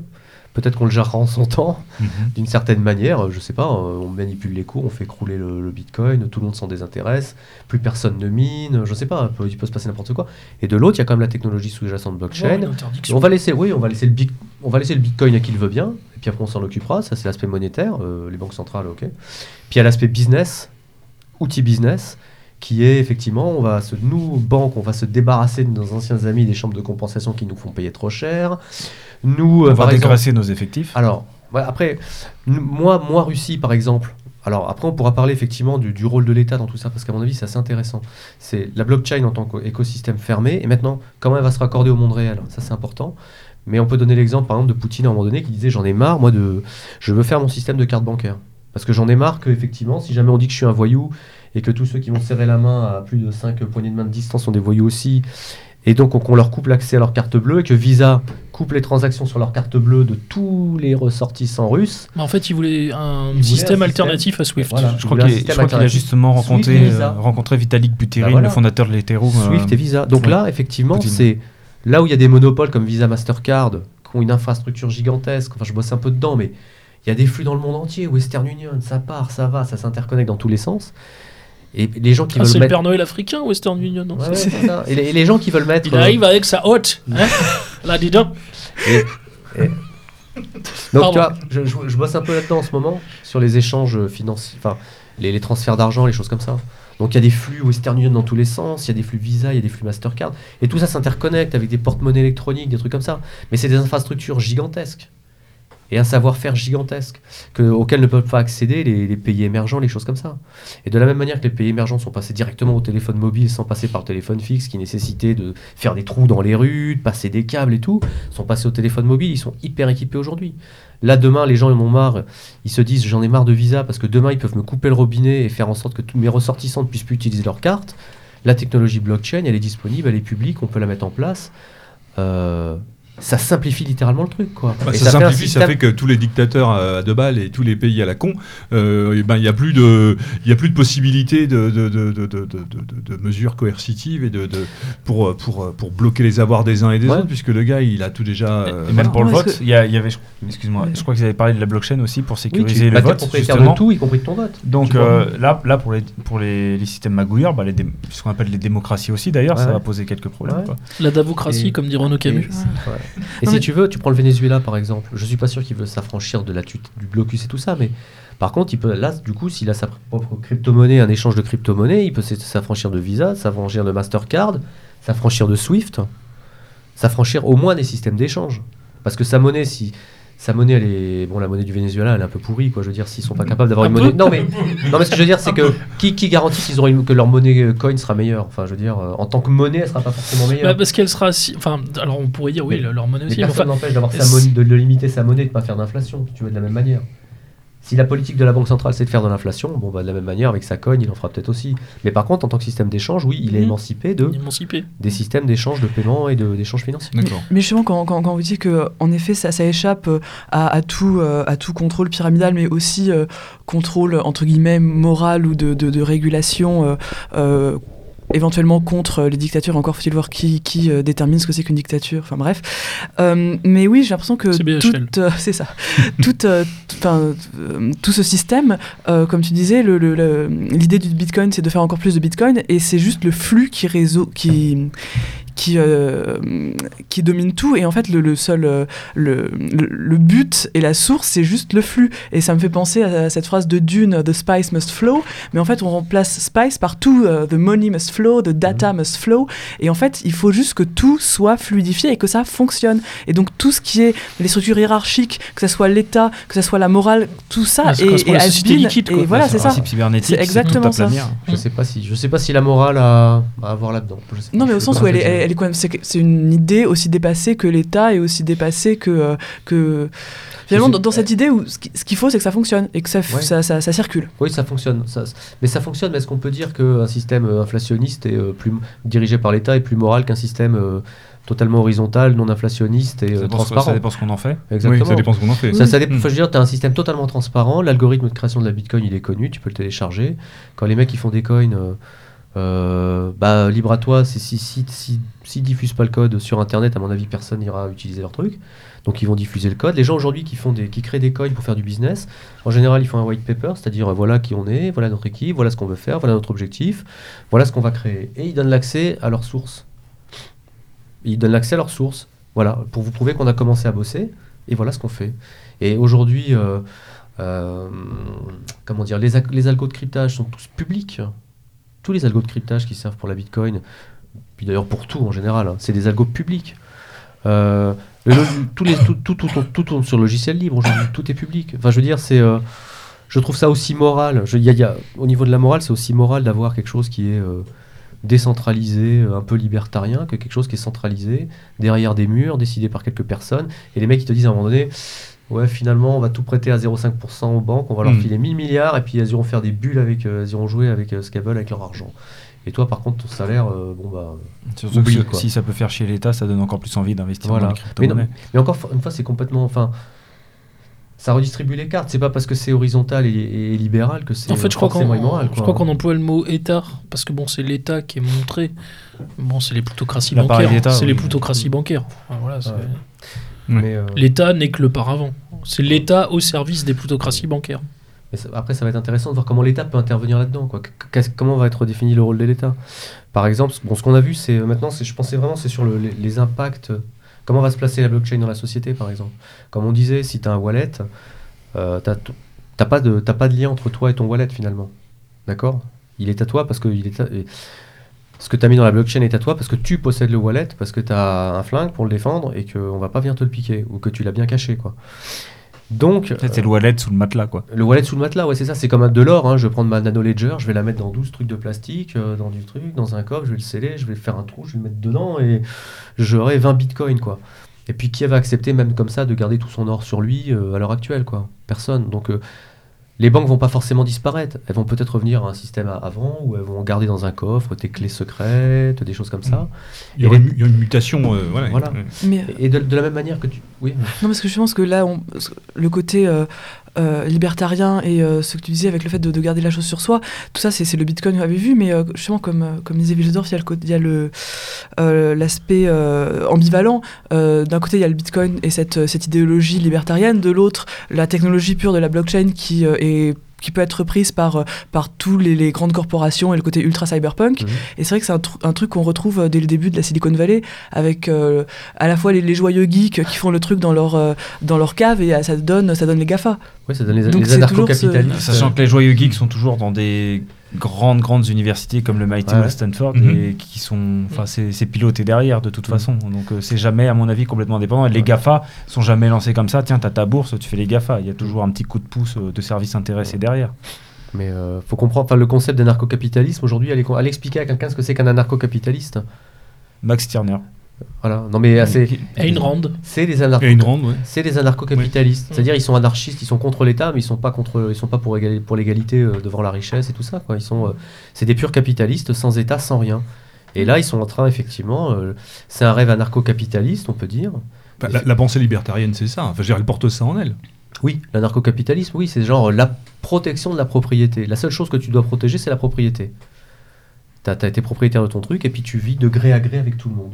Oui, puis, règle- puis- puis on voit que cette définition de la propriété, elle varie d'une personne à une autre. Quoi. Je veux dire, là, je veux dire, ça, ça n'exclut absolument pas le principe de la richesse. Quoi. Non, absolument pas. Ouais. Mais c'est la propriété. Mm. Donc ces gens-là, effectivement, euh, ça, ça cadre parfaitement avec le, principe anarcho-capitaliste. Mais je, reviens à ce que disait tout à l'heure euh, euh, Mao, c'est, quand même quelque chose de très anglo-saxon dans l'esprit et de très, euh, très protestant dans la pratique. Quoi. Cette- ce rapport à l'argent, ce rapport aux choses. Est-ce que c'est pas quelque chose qui, nous, dans des tempéraments plus latins, nous est quand même relativement étranger? Euh, ça, je saurais pas te dire, On parce que je suis pas calé en religion, mais euh, nous, avec notre, culte, avec notre culte de l'État, on a un culte de l'État... euh, on a un culte de l'État assez particulier en France, donc effectivement, ça va peut-être nous choquer un petit peu. Mais euh, on a aussi... euh, c'est très américanisé quand même Oui, voilà, ouais, puis, euh, C'est comme tout, ça fait la pique au début et après on s'y fait. Quoi. On a le culte de l'État, mais on a un peu aussi marre de l'État en France, peut-être, et effectivement, et on a de plus en plus la, la, la conscience que l'État est peut-être entre les mains de, de, de, de, Ouais. de- de gens euh, Puis dont même, on a envie de s'affranchir. Anthropologiquement, je crois que c'était un bouquin de Edward Hall. Ça devait être sur le, ra- je crois que c'était le langage silencieux sur le rapport au temps. Euh, donc un, un gars qui est dérivé de l'école de Palo Alto. hein. Et dans les années, je crois 60-70, euh, dans les années 60, je crois, il écrivait ce livre il analysait les différents types de, euh, de cultures, donc japonaise, américaine, française. Et quand on lit euh, son analyse de, euh, du comportement euh, américain typique, la culture américaine, on a l'impression de dire le français d'aujourd'hui. Ouais. Donc ça va peut-être pas autant nous décaler que euh, ce qu'on Ouais. pourrait penser. Euh, on, on devient peut-être ouais, plus, plus libéraux qu'on le pense, en fait. euh, Plus Bon, américanisé, plus même dans, américanisé, ouais. dans la manière de penser, dans le rapport à l'argent, dans... Parce que le, le rapport à l'État. en Moins latin. Le rapport à l'État en France, il s'expliquait aussi parce que Tocqueville appelait la passion de l'égalité. C'est-à-dire que c'était l'État qui était euh, censé assurer l'égalité en droit. Bon, après, qui s'est transformé progressivement euh, en égalitarisme. Bon, je vais pas rentrer sur le tour du débat sur l'éducation nationale où là, c'est évidemment flagrant. On a confondu euh, égalitarisme et égalité. Mais euh, je pense que ça vient de là aussi, le, le rapport à l'État des Français.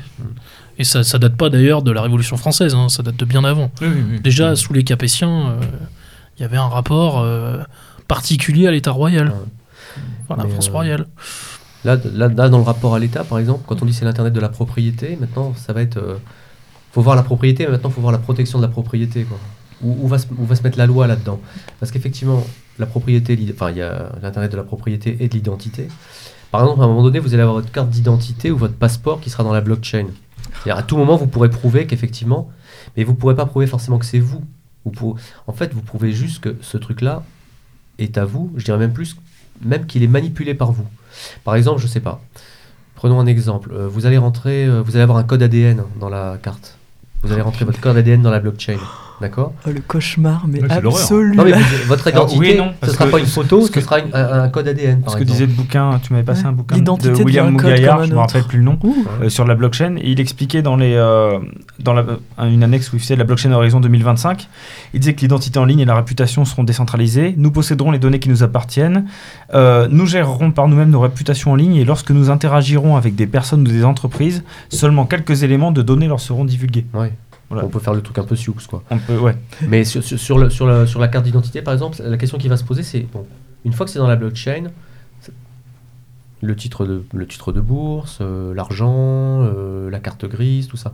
Une fois que c'est dedans et que c'est moi qui le manipule, bon, effectivement, euh, ok, c'est à moi. Mais la question qui va se poser, c'est à quel moment ça rentre dans la blockchain, par exemple, le cadastre. Il va quand même falloir à un moment donné, ou quand une voiture sort de l'usine, va bien falloir à un moment donné qu'on prenne son numéro de série, qu'on prenne sa marque, qu'on prenne sa puissance, etc., etc. Et du coup, plus moyen de tricher sur le kilométrage aussi. Voilà. ça. par exemple, et qu'on la rentre dans la, et qu'on la rentre finalement dans cette blockchain qui la garantira. Donc pour la rentrer dans la blockchain, il va falloir que ce soit des, des gens de confiance à la limite, parce qu'il va quand même falloir un reliquat de confiance. Donc euh, qui va rentrer ça dans la blockchain? Qui va créer les titres de propriété? Et qui va les garantir ultimement, de manière ultime? Euh, À un moment donné, il va quand même falloir que ce soit l'État, parce que la garantie ultime, par exemple, qu'un qu'une pi- qu'un morceau de terrain, qu'un champ euh, éliminé par quatre bouts de cadastre, euh, euh, que, que- que ce titre de propriété, il faut qu'il ait été délivré par l'État quelque part. Parce que c'est l'État qui va le protéger derrière. D'accord? D'accord. On a beau pouvoir se l'échanger, il Ouais. faut quand même avoir un recours auprès de la loi. Donc il faut quand même. Donc ça veut dire quoi Que le système a ses limites? Ouais, je pense que le système a ses limites, en tout cas, dans la protection de la propriété. Tu S'il y a viens- l'argent, on n'a pas besoin de l'argent, vos, Oui, ça, vos- d'accord. vos billets, ils Mm. sont à vous. D'accord. Mais votre carte grise, elle est à votre nom. Donc à un moment donné, il va bien falloir que Mm. quelque part dans la blockchain, on rentre l'identité de la voiture, que quelque part on rentre votre identité. Donc peut-être à la naissance, on vous fera un test ADN. Et Oh, puis on le rentrera dans la blockchain et ce sera dé- désormais votre identité. Allez. Et ce sera irréfutable hein, parce que vous direz Ah bah euh, voilà, ça c'est ma, ça- cette voiture. Et, et quand, quand vous achèterez une voiture, finalement il y aura un deal et puis quelque part dans la blockchain il y aura marqué euh, la voiture euh, appartient à un tel, la carte grise. On- ça viendra mettre votre nom sur la carte grise. Donc dans la blockchain vous aurez carte grise avec votre nom dessus, votre identité, qui elle aussi sera rentrée quelque part dans la blockchain. Mais il faudra le rentrer tout ça. L'identité de la voiture, votre identité à vous. Donc à un moment donné, il va y avoir quand même une garantie juridique, quelque chose qui sera comme une garantie juridique, quelque chose, un recours contre les bandes de, vo- de, de- de voleurs qui vont venir euh, vous, euh, vous, vous rançonner, Usurper. vous piquer vos et ça, et ça, c'est censé être rassurant. Mais euh, J'en sais rien du tout. sinon, tu, tu parlais. euh, non, parce qu'elle est où la révolte contre le monde moderne Parce que bah, là, non, je- mais là, non, là, mais ça, attention, là, ça, on, c'est- ana- on analyse le monde moderne. Pour non, mais, l'instant. euh, le monde moderne, moi, le le monde post-moderne qui me fait vraiment peur, c'est le monde où effectivement euh, vous avez votre titre de propriété, ce qui est bien pratique, mais où les mecs peuvent venir vous chauffer les pieds pour vous demander de, de vous le donner comme ils vous donnaient un sac d'or dans le temps. Ok. Donc euh, effectivement, il peut y avoir des la banque, la banque, euh, c'est celle qui garde votre argent à la base, qui le met dans un coffre et qui le protège avec votre, nom et c'est à vous et on peut pas vous le piquer. Ça c'est bien avant que ça devienne de l'argent dette, mais et ça peut peut-être demain la même chose, garantie des titres de propriété par l'État, possibilité de recours juridique, c'est-à-dire faire le lien finalement entre ce monde euh, cryptographique, de propriété cryptographique et le monde réel quoi. Tu parlais euh, justement d'ADN et ça m'a fait penser à quelque chose. Euh, il y a euh, quelque temps, j'apprenais que la structure de l'ADN étant extrêmement solide, euh, les, les- les scientifiques faisaient des recherches pour se servir de l'ADN comme, euh, comme banque de données, en fait, comme moyen de stocker de, de la donnée. Alors ça, je trouve ça assez marrant de voir que la double hélice devenait une étagère comme une autre pour stocker des données. Et comme la blockchain a l'air d'être ultra solide aussi dans son... Mhm. Est-ce qu'on pourrait dire que la, la blockchain serait l'ADN de, des, des transactions et de l'Internet et, et du data virtuel de demain Ah, je ne sais pas. Bonne question. Non, c'est trop. On, c'est- on peut l'ima- on peut l'imaginer. C'est un espèce de nuage hein, maintenant, la blockchain, ce que ça va devenir. euh, J'en sais rien. hein. Moi, on m'aurait demandé ce que c'était Internet Enfin, il y a en- 10 en ans. tant J'aurais que pas imaginé structure. Facebook. hein, mais Oui. Oui, oui. il y a c'est des trucs qui vont débouler. euh, aucune idée. Mais encore, en, en tout cas, pour l'instant, moi, la question que je, que je me pose, la prochaine étape, c'est effectivement ça. C'est euh, quelle garantie juri- juridique pour euh, cet Internet de la propriété, quoi. C'est-à-dire, il est très bien entre, entre gens de bonne compagnie, on s'échange des bitcoins, tout ça. Euh, on s'échange une carte grise, tout ça, mais à un moment donné, il va falloir mettre le- les noms. Les des garde-fous, et Voilà, les barrières et tout et, ça. puis les noms des gens réels quand même. Ouais. Les no- la- le lien entre les gens réels et la propriété, quoi. Mm. Prouver que ce. Pas seulement être propriétaire via une clé privée, mais aussi être propriétaire. raccrocher le wallet, non pas seulement à une clé privée, mais quelque part aussi peut-être le raccrocher à votre identité, vous, en tant que personne, prouver et que vous pouvez aller prouver devant un tribunal et qui vous permettra de vous défendre si jamais on essaie de vous piquer le truc. Oh bah ça, si on met une puce, si on grève des puces à toutes les personnes, ça devrait se résoudre. Ouais, non, mais ça va se résoudre assez vite. Je pense qu'il y a, y des gars qui ont déjà des plans bien foutus, hein, mais euh, si, si on laisse faire, effectivement, ça va se terminer comme ça. Mais Contrairement au- à leur nom, les smart contracts, je crois, c'est pas des contrats. hein. C'est- Mhm. Ce sont des titres mais euh, ce ne sont pas des contrats, il me semble. Les, euh, Les smart contracts, ils n'ont pas de valeur euh, juridique Alors, devant un tribunal pour le moment. Ouais, pour l'instant. C'est en débat. Autre question, effectivement, les smart contracts. vous allez prendre un smart contract de, de vente de maison. Aujourd'hui, bon, il faut faire le truc anti-mythe, le truc euh, énergétique, le truc machin. Donc peut-être on peut imaginer un smart contract, mais effectivement, il y aura peut-être des, des bandes de juristes qui vont euh, tamponner les smart contracts en disant ça, ok, c'est juridiquement valide. Il faudra toujours que le smart contract, quand même, il ait une valeur juridique, je pense. Soit c'est un smart contract de vente de voiture, mais il a une valeur vraiment de smart contract de vente de voiture et tu peux l'utiliser. Il est répertorié, garanti par l'État, garanti par les tribunaux, etc., etc. Donc il y a tout, à mon avis, un, monde d'interfaçage entre le, monde juridique, le monde de, de, de preuve de propriété, qui permettra de prouver la propriété. Le lien entre la personne réelle et le jeton de propriété dans la blockchain. C'est-à-dire le lien finalement globalement entre cette fichue clé privée qui permet de faire les échanges et la personne réelle qui détient, euh, qui détient la clé privée concrètement mais qui ne peut pas vraiment encore prouver qu'elle la détient et que, que le truc est à elle en tant que personne. C'est comme ça que je vois un peu le, le défi, euh, le défi de la blockchain en tant que truc de, en tant que propriété. Quand les gens vont avoir 200-300 bitcoins sur leur truc ou qu'ils auront leur titre de propriété de maison ou de voiture, ils voudront quand même le, propriété, le, le protéger. Bon, Ok. ok. Et c'est là que les banques interviendront pour proposer, Protéger, oui, proposer leurs services. Oui, mais des services non pas de création d'argent, mais de De- protection des de biens. protection des biens. De l'argent, de protection de l'argent. Alors imaginons un auditeur passionné euh, par euh, le débat de le- la thématique du- de, de notre émission. Aujourd'hui, il fait quoi? Il fait comment? Est-ce que c'est pour euh, arriver à rentrer dans, cette, euh, dans, dans, dans cet univers-là? Comment peut-on se renseigner? Comment peut-on investir? Euh, Comment acquérir des blockchains, euh, des bitcoins? Alors. Pour, euh, il y a deux manières de- d'accueillir des bitcoins. Soit vous les achetez. Alors première étape, hein, ce que je vous dis. Bon, alors si vous voulez euh, vous renseigner, donc d'abord avant, vous tapez bitcoin, vous tapez blockchain sur internet en ce moment, pff, il n'y a, que ça partout. Mais si, vous, Mhm. bon, si vous voulez commencer, vous téléchargez un, vous commencez par télécharger un wallet bitcoin, d'accord, sur votre ordinateur. Donc vous cherchez wallet, vous allez avoir sur des sites, ils vont vous, conse- vous conseiller des wallets, des choses, des choses comme ça. euh, je sais pas, il y a des bitcoinistes, euh, parce que les sites ils apparaissent, ils disparaissent, des choses comme ça. J'ai quelques liens, je les donnerai. Oui, voilà, euh, tu vas C'est gratuit ou c'est payant C'est totalement gratuit. Tu vas sur Journal du Coin, par exemple, et puis Ouais, Journal du Coin. Journal du Coin. Ouais. Journal du Coin, Journal du Coin. Donc euh, c'est un site d'information. C'est sympa. Bon, ils donnent surtout certainement des, des liens pour télécharger Une des wallets. newsletter, il y a- Voilà. Même vous allez dans. Enfin, vous crois que dans le tapez journal du Bitcoin, Coin, vous allez dans d'ailleurs, actualité, c'est pour ça que d'ici que l'émission soit diffusée, elle sera déjà obsolète. euh, Sur, euh, au moins sur, les crypto-monnaies, pas sur la blockchain, mais sur les Il y a certains crypto-monnaies. éléments qu'on a donnés déjà euh, Qui seront caduques, qui seront Bah obsolètes oui, au oui, moment de la diffusion, je pense. Et sur YouTube, pour se renseigner, euh, il y a la chaîne YouTube de Hasher, H-A-S-H-E-U-R, et, pas mal du tout. YouTube. est Il y a spécialisée une là-dessus. ouais. foule de de, de, de- de mecs qui font Mm. des vidéos sur la blockchain, sur le bitcoin, surtout sur les placements. Surtout des traders, les gars. Après, il y a aussi, euh, bah, je vais lui faire une petite promo parce que je suis quand même abonné à sa newsletter et c'est bien ce qu'il fait. Euh, sa lettre d'information est pas mal faite. C'est Olivier Vaillant, le, vaillant petit économiste. Voilà. Alors, moi, je m'en- je m'en méfie. Oui, parce je que sais, je sais ouais. pas qui est derrière. ça, Bah, fait lui-même. très, ça fait très un peu putaclic. Lui-même. Ça fait- Ouais, Alors, mais ce il n'y a pas de est intér- visage. ce qui est il y a intér- cette interview, Ah, si, si, il est Ça fait déjà- putaclic Oui. J'aime bien ça. Si, Ouais. si, si, si, il est déjà, euh, il a déjà été filmé, il se filme régulièrement. euh, et d'ailleurs, il ne Alors, fait pas, conseils. hein. il ne fait, il vend du du conseil, conseil. il ne fait pas la promotion que Mais du il fait Bitcoin. toujours de l'alarmiste, le catastrophiste. Y alors a- justement, ce qui est intéressant, c'est ce intéressant, c'est qu'il a instauré un vrai débat avec de la marche. Oui. Euh, et de la marche, lui, est très, très, très, très circonspect, très, très dubitatif sur, le, sur les crypto-monnaies. Et ils ont instauré un dialogue ensemble. Ils travaillent d'ailleurs de con... Enfin, ils travaillent ensemble sur d'autres sujets, hein, sur les autres devises. euh. Non, c'est un mec intéressant, Vaillant. Faut- Donc bah tu télécharges un wallet. enfin, faut télécharger un wallet. euh, Il y en a des, paquets sur internet. Ce wallet, qu'est-ce qu'il va se faire? Bah, Il va vous montrer. Il va automatiquement euh, vous mettre votre. Bon, voilà, la clé privée sera gérée, sera pas, vous l'aurez pas, elle sera gérée sur votre ordinateur, je pense. Mais bon, vous allez hériter d'une clé publique que vous allez pouvoir diffuser à qui veut vous envoyer des bitcoins. D'accord? Et puis, bah, vous aurez, quand, si vous avez choisi envoyer des bitcoins, et ben, vous pourrez rentrer la clé publique de qui vous voulez, vous pourrez lui envoyer des bitcoins. Pour acheter des bitcoins, vous pouvez acheter des bitcoins.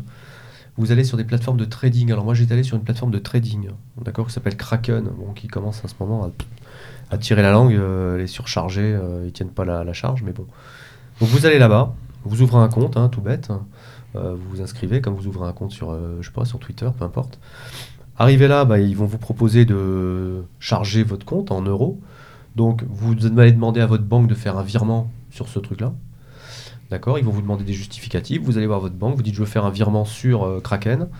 Et puis vous envoyez de l'argent sur Kraken. Quelques jours après, si vous ne vous trompez pas dans la manière de remplir votre bordereau de virement, comme je l'ai fait moi, votre argent va arriver sur Kraken. Ah oui, j'ai attendu, j'ai poireauté. Enfin bref, c'était de ma faute. hein.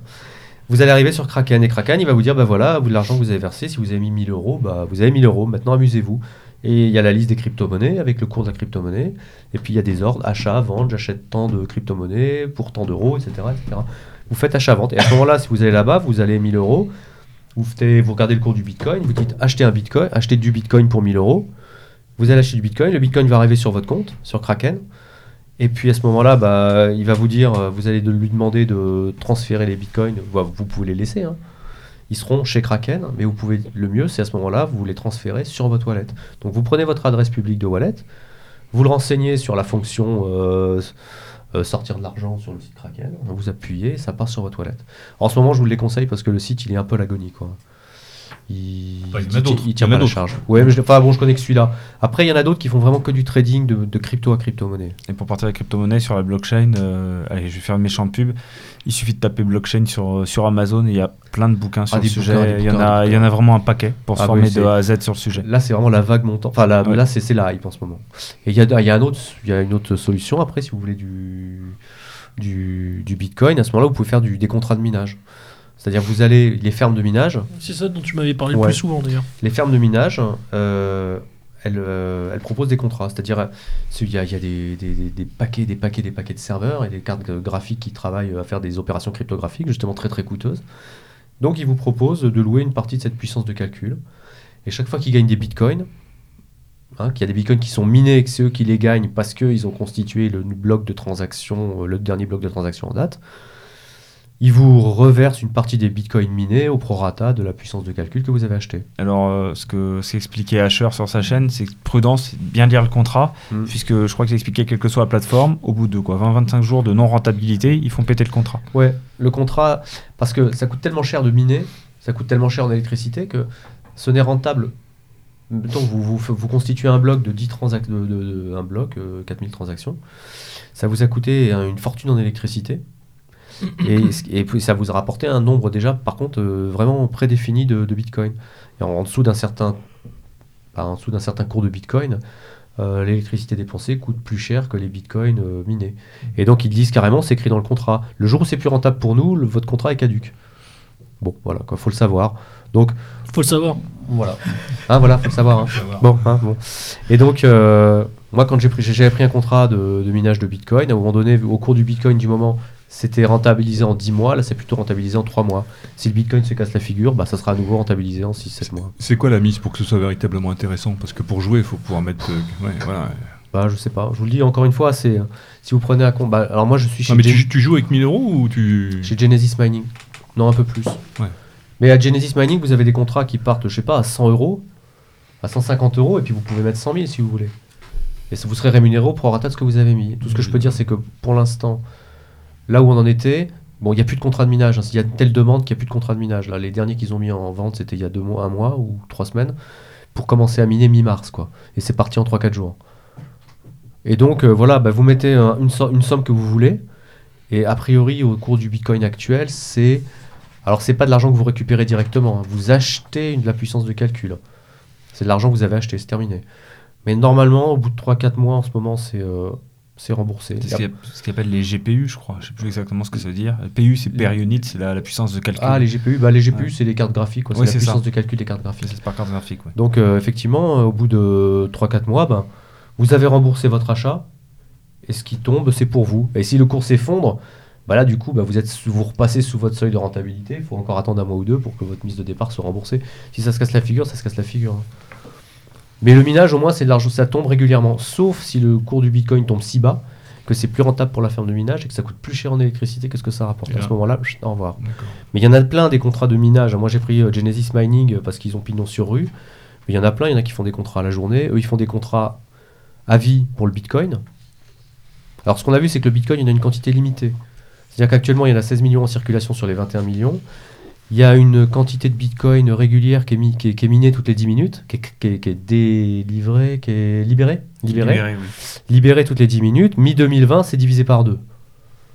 Régulièrement. Parce que la, création de la bitcoin est euh, pas asymptotique.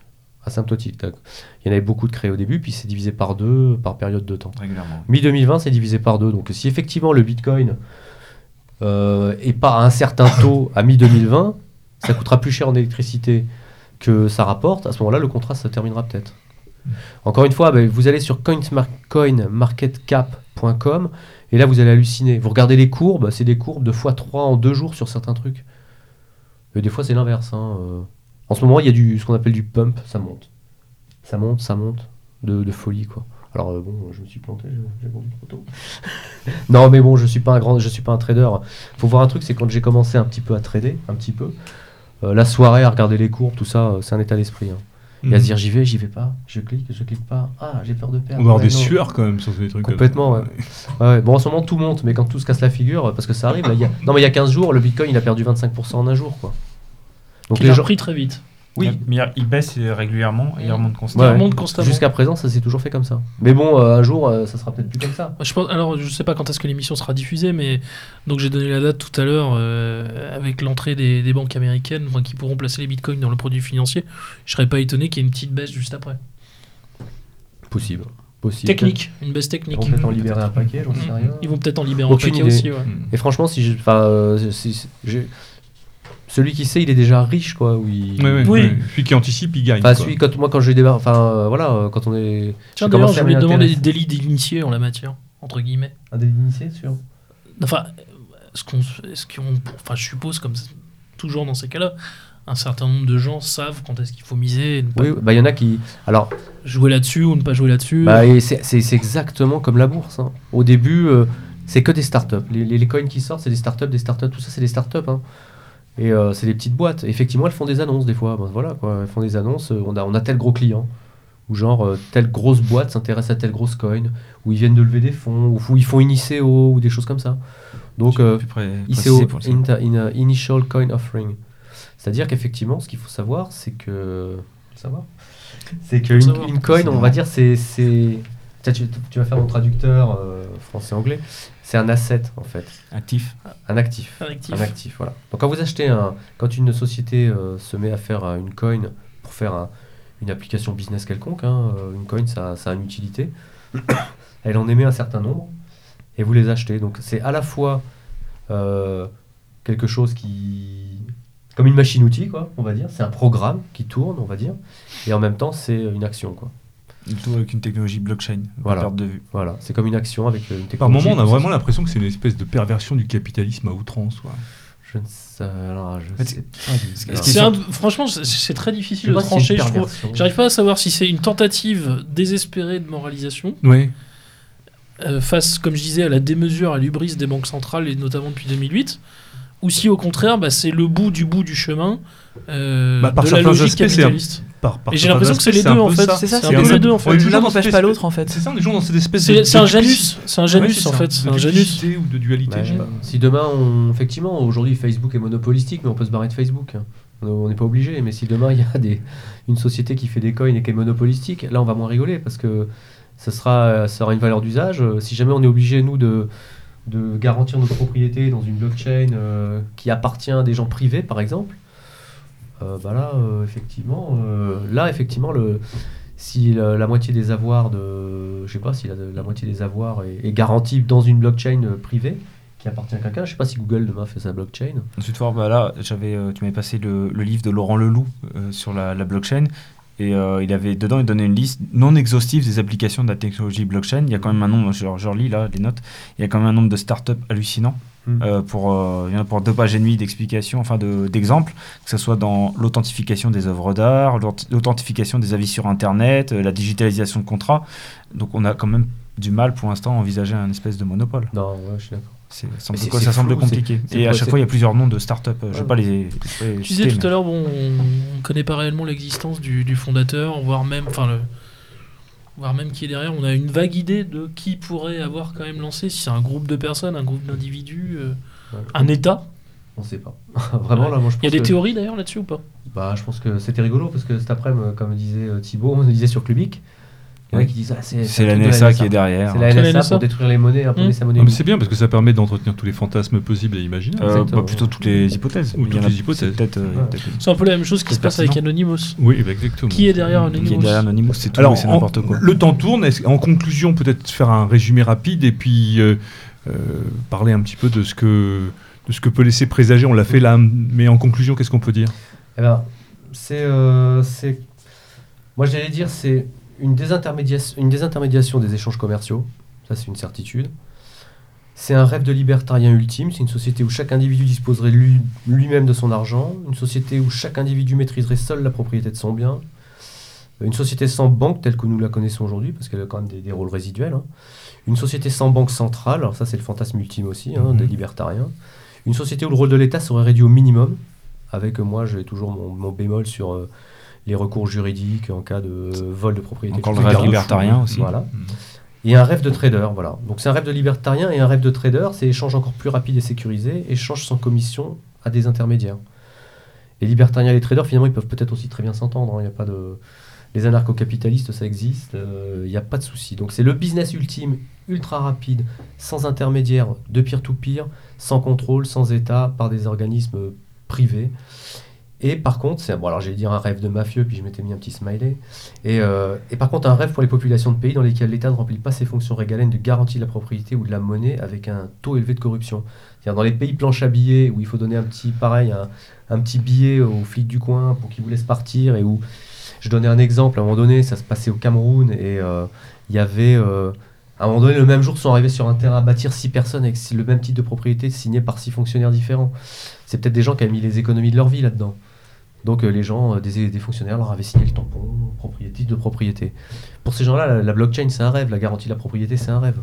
Quand ils savent, quand ils savent très bien qu'ils vont aller à un guichet de, de, de quelque part euh, dans un ministère et que s'ils donnent pas le billet ou s'ils donnent moins que l'autre ou s'il Backchiche. y a- ou s'il n'y a pas le cousin ou s'il n'y a pas ceci, euh, ils vont se faire spolier des économies d'une vie. Ouais, Voilà. mais cela dit, il y aura toujours des fonctionnaires, ne serait-ce que dans, dans, le de, dans la médecine, où, et on donne aussi des backchiches aux docteurs, on donne des backchiches à tout ça. Donc je pense que là, dans les pays où il y a ce genre de choses qui circulent. euh, Mais on parle de propriété ouais. là. Oui, On oui, parle mais ce que je veux dire, c'est que si la corruption existe, elle n'existe pas que dans la propriété, elle est généralisée. Bah, la blockchain n'adresse que le problème de la Oui, propriété. hein. Il n'adresse pas Mais- le problème des soins médicaux. mais du coup, hein. ça, voilà, non, ce que je veux dire, c'est que ça va pas résoudre leur vie et ni le problème de corruption. Ah, mais ça résout énormément de choses, hein, le- la propriété, hein, la, garantie de propriété. La garantie de propriété dans les pays du tiers-monde, c'est super important parce que si les, ch- si les sociétés n'investissent pas dans les pays du tiers-monde, c'est justement parce qu'elles n'ont pas de garantie de la propriété. Donc effectivement, les gens, euh, ils aimeraient bien peut-être qu'il y ait des entreprises qui viennent s'installer, ou mais qui va investir dans un pays où euh, votre propriété peut être mise en, en cause à l'instant euh, par euh, voilà, où personne ne peut la garantir. Donc euh, moral, pas moral, peu importe, mais enfin je veux dire sur les investissements à l'étranger, tout ça, mais la garantie de la propriété c'est quand même quelque chose d'essentiel. hein, c'est si le un jour vous arrivez, à- vous êtes deux avec le titre de propriété de votre appartement, je suis sûr que vous n'allez pas rigoler du tout. Quoi. Enfin Mm. bon. Et après, pour- alors je- je con- moi je concluais par en disant un cauchemar pour ceux qui constatent que l'ubérisation de la société, c'est-à-dire la, mise en- la mise en relation directe entre consommateurs et producteurs, menaçait à la fois des millions d'emplois, mais aussi la notion même de salariat en faisant disparaître les employeurs et donc le droit au travail. Donc finalement, euh, le peer-to-peer poussé à l'extrême, aujourd'hui c'est Uber, mais même Uber, il y a une plateforme centrale Ouais. qui gère la relation entre les il gens. disait que ça pourrait ubériser Uber. Ça pourrait, ouais, voilà, c'est Uber, ça pourrait être euh, le, ouais, le- la star, star d'un jour, quoi. hein. C'est le méta Uber. Voilà, c'est Oui. Meta Uber. Post C'est Uber. One Hit Wonder Uber. hein. Et ça pourrait même faire disparaître ça. Donc, euh, à un moment donné, qu'est-ce Même Airbnb, hein, ça Ouais, pourrait faire disparaître exactement. Airbnb. Il y en a déjà qui sont, je crois que c'est Slock pointé, ou Slock, IT. Ouais. Slock It. qui, euh, qui travaillent déjà là-dessus pour des smart les- contracts pour Ouais. les locations. euh, une fois que vous avez payé, euh, la porte s'ouvre avec un, un objet Internet connecté. La serrure est un objet Internet connecté. Mais les serveurs qui connectés, ils font ça déjà depuis longtemps dans les hôtels, Ouais. déjà, ça se Il fait. y a un smart contract. Quand vous avez payé, si à telle date vous avez payé, la cellule s'ouvre ou reconnaît votre clé ou un truc comme ça.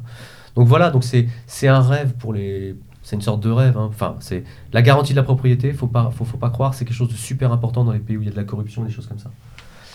Et aussi les plateformes de transaction et tout. Mais bon, ça peut peut-être être un cauchemar pour nous. Quoi. Euh, donc l'avenir nous le dira. Enfin, ouais, l'avenir le dira probablement. En tout cas, il me reste à vous remercier, messieurs, pour cette passionnante émission. En tout cas, moi, c'était un sujet que je ne connaissais pas, que je découvre avec intérêt. Et puis, je crois que on va tous être rapidement concernés dans tous les cas de figure. ça va aller vite. Ça va aller très très vite. Alors, ils disent que il a fallu, je crois, pour Internet, ils disaient euh, tant d'années de quelques années de maturité, Mhm. enfin quelques années de développement, ensuite quelques années de maturité. Là, je crois que c'est Black Masters peut-être ou quelqu'un d'autre qui disait euh, trois années de, de maturation, je crois que c'est 2012-2015 pour la blockchain, et ensuite pour que ça devienne vraiment opérationnel, 2015-2018. À partir de 2018, ça va vraiment taper. Alors je ne sais pas si le système personnellement me fait rêver, j'imagine que certains y trouvent leur compte. De toute façon, ce sera probablement quelque chose avec lequel il faudra compter dans, dans- dans- dans les, les années à venir, peut-être même moins. Toujours est-il qu'il était important d'évoquer sur Méridien Zéro ce sujet. Euh, tu reviens quand tu veux, parce que je pense que c'est une chose en, en pleine évolution qui sera nécessaire de, de réévoquer ensemble. Et euh, Mao, peut-être?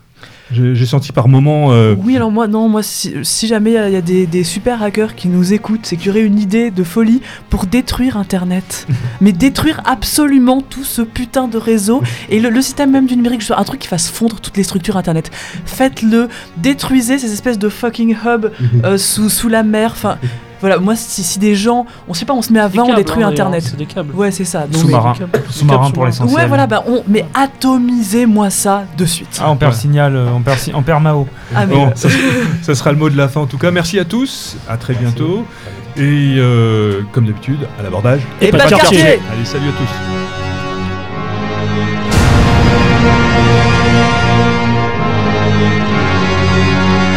Thank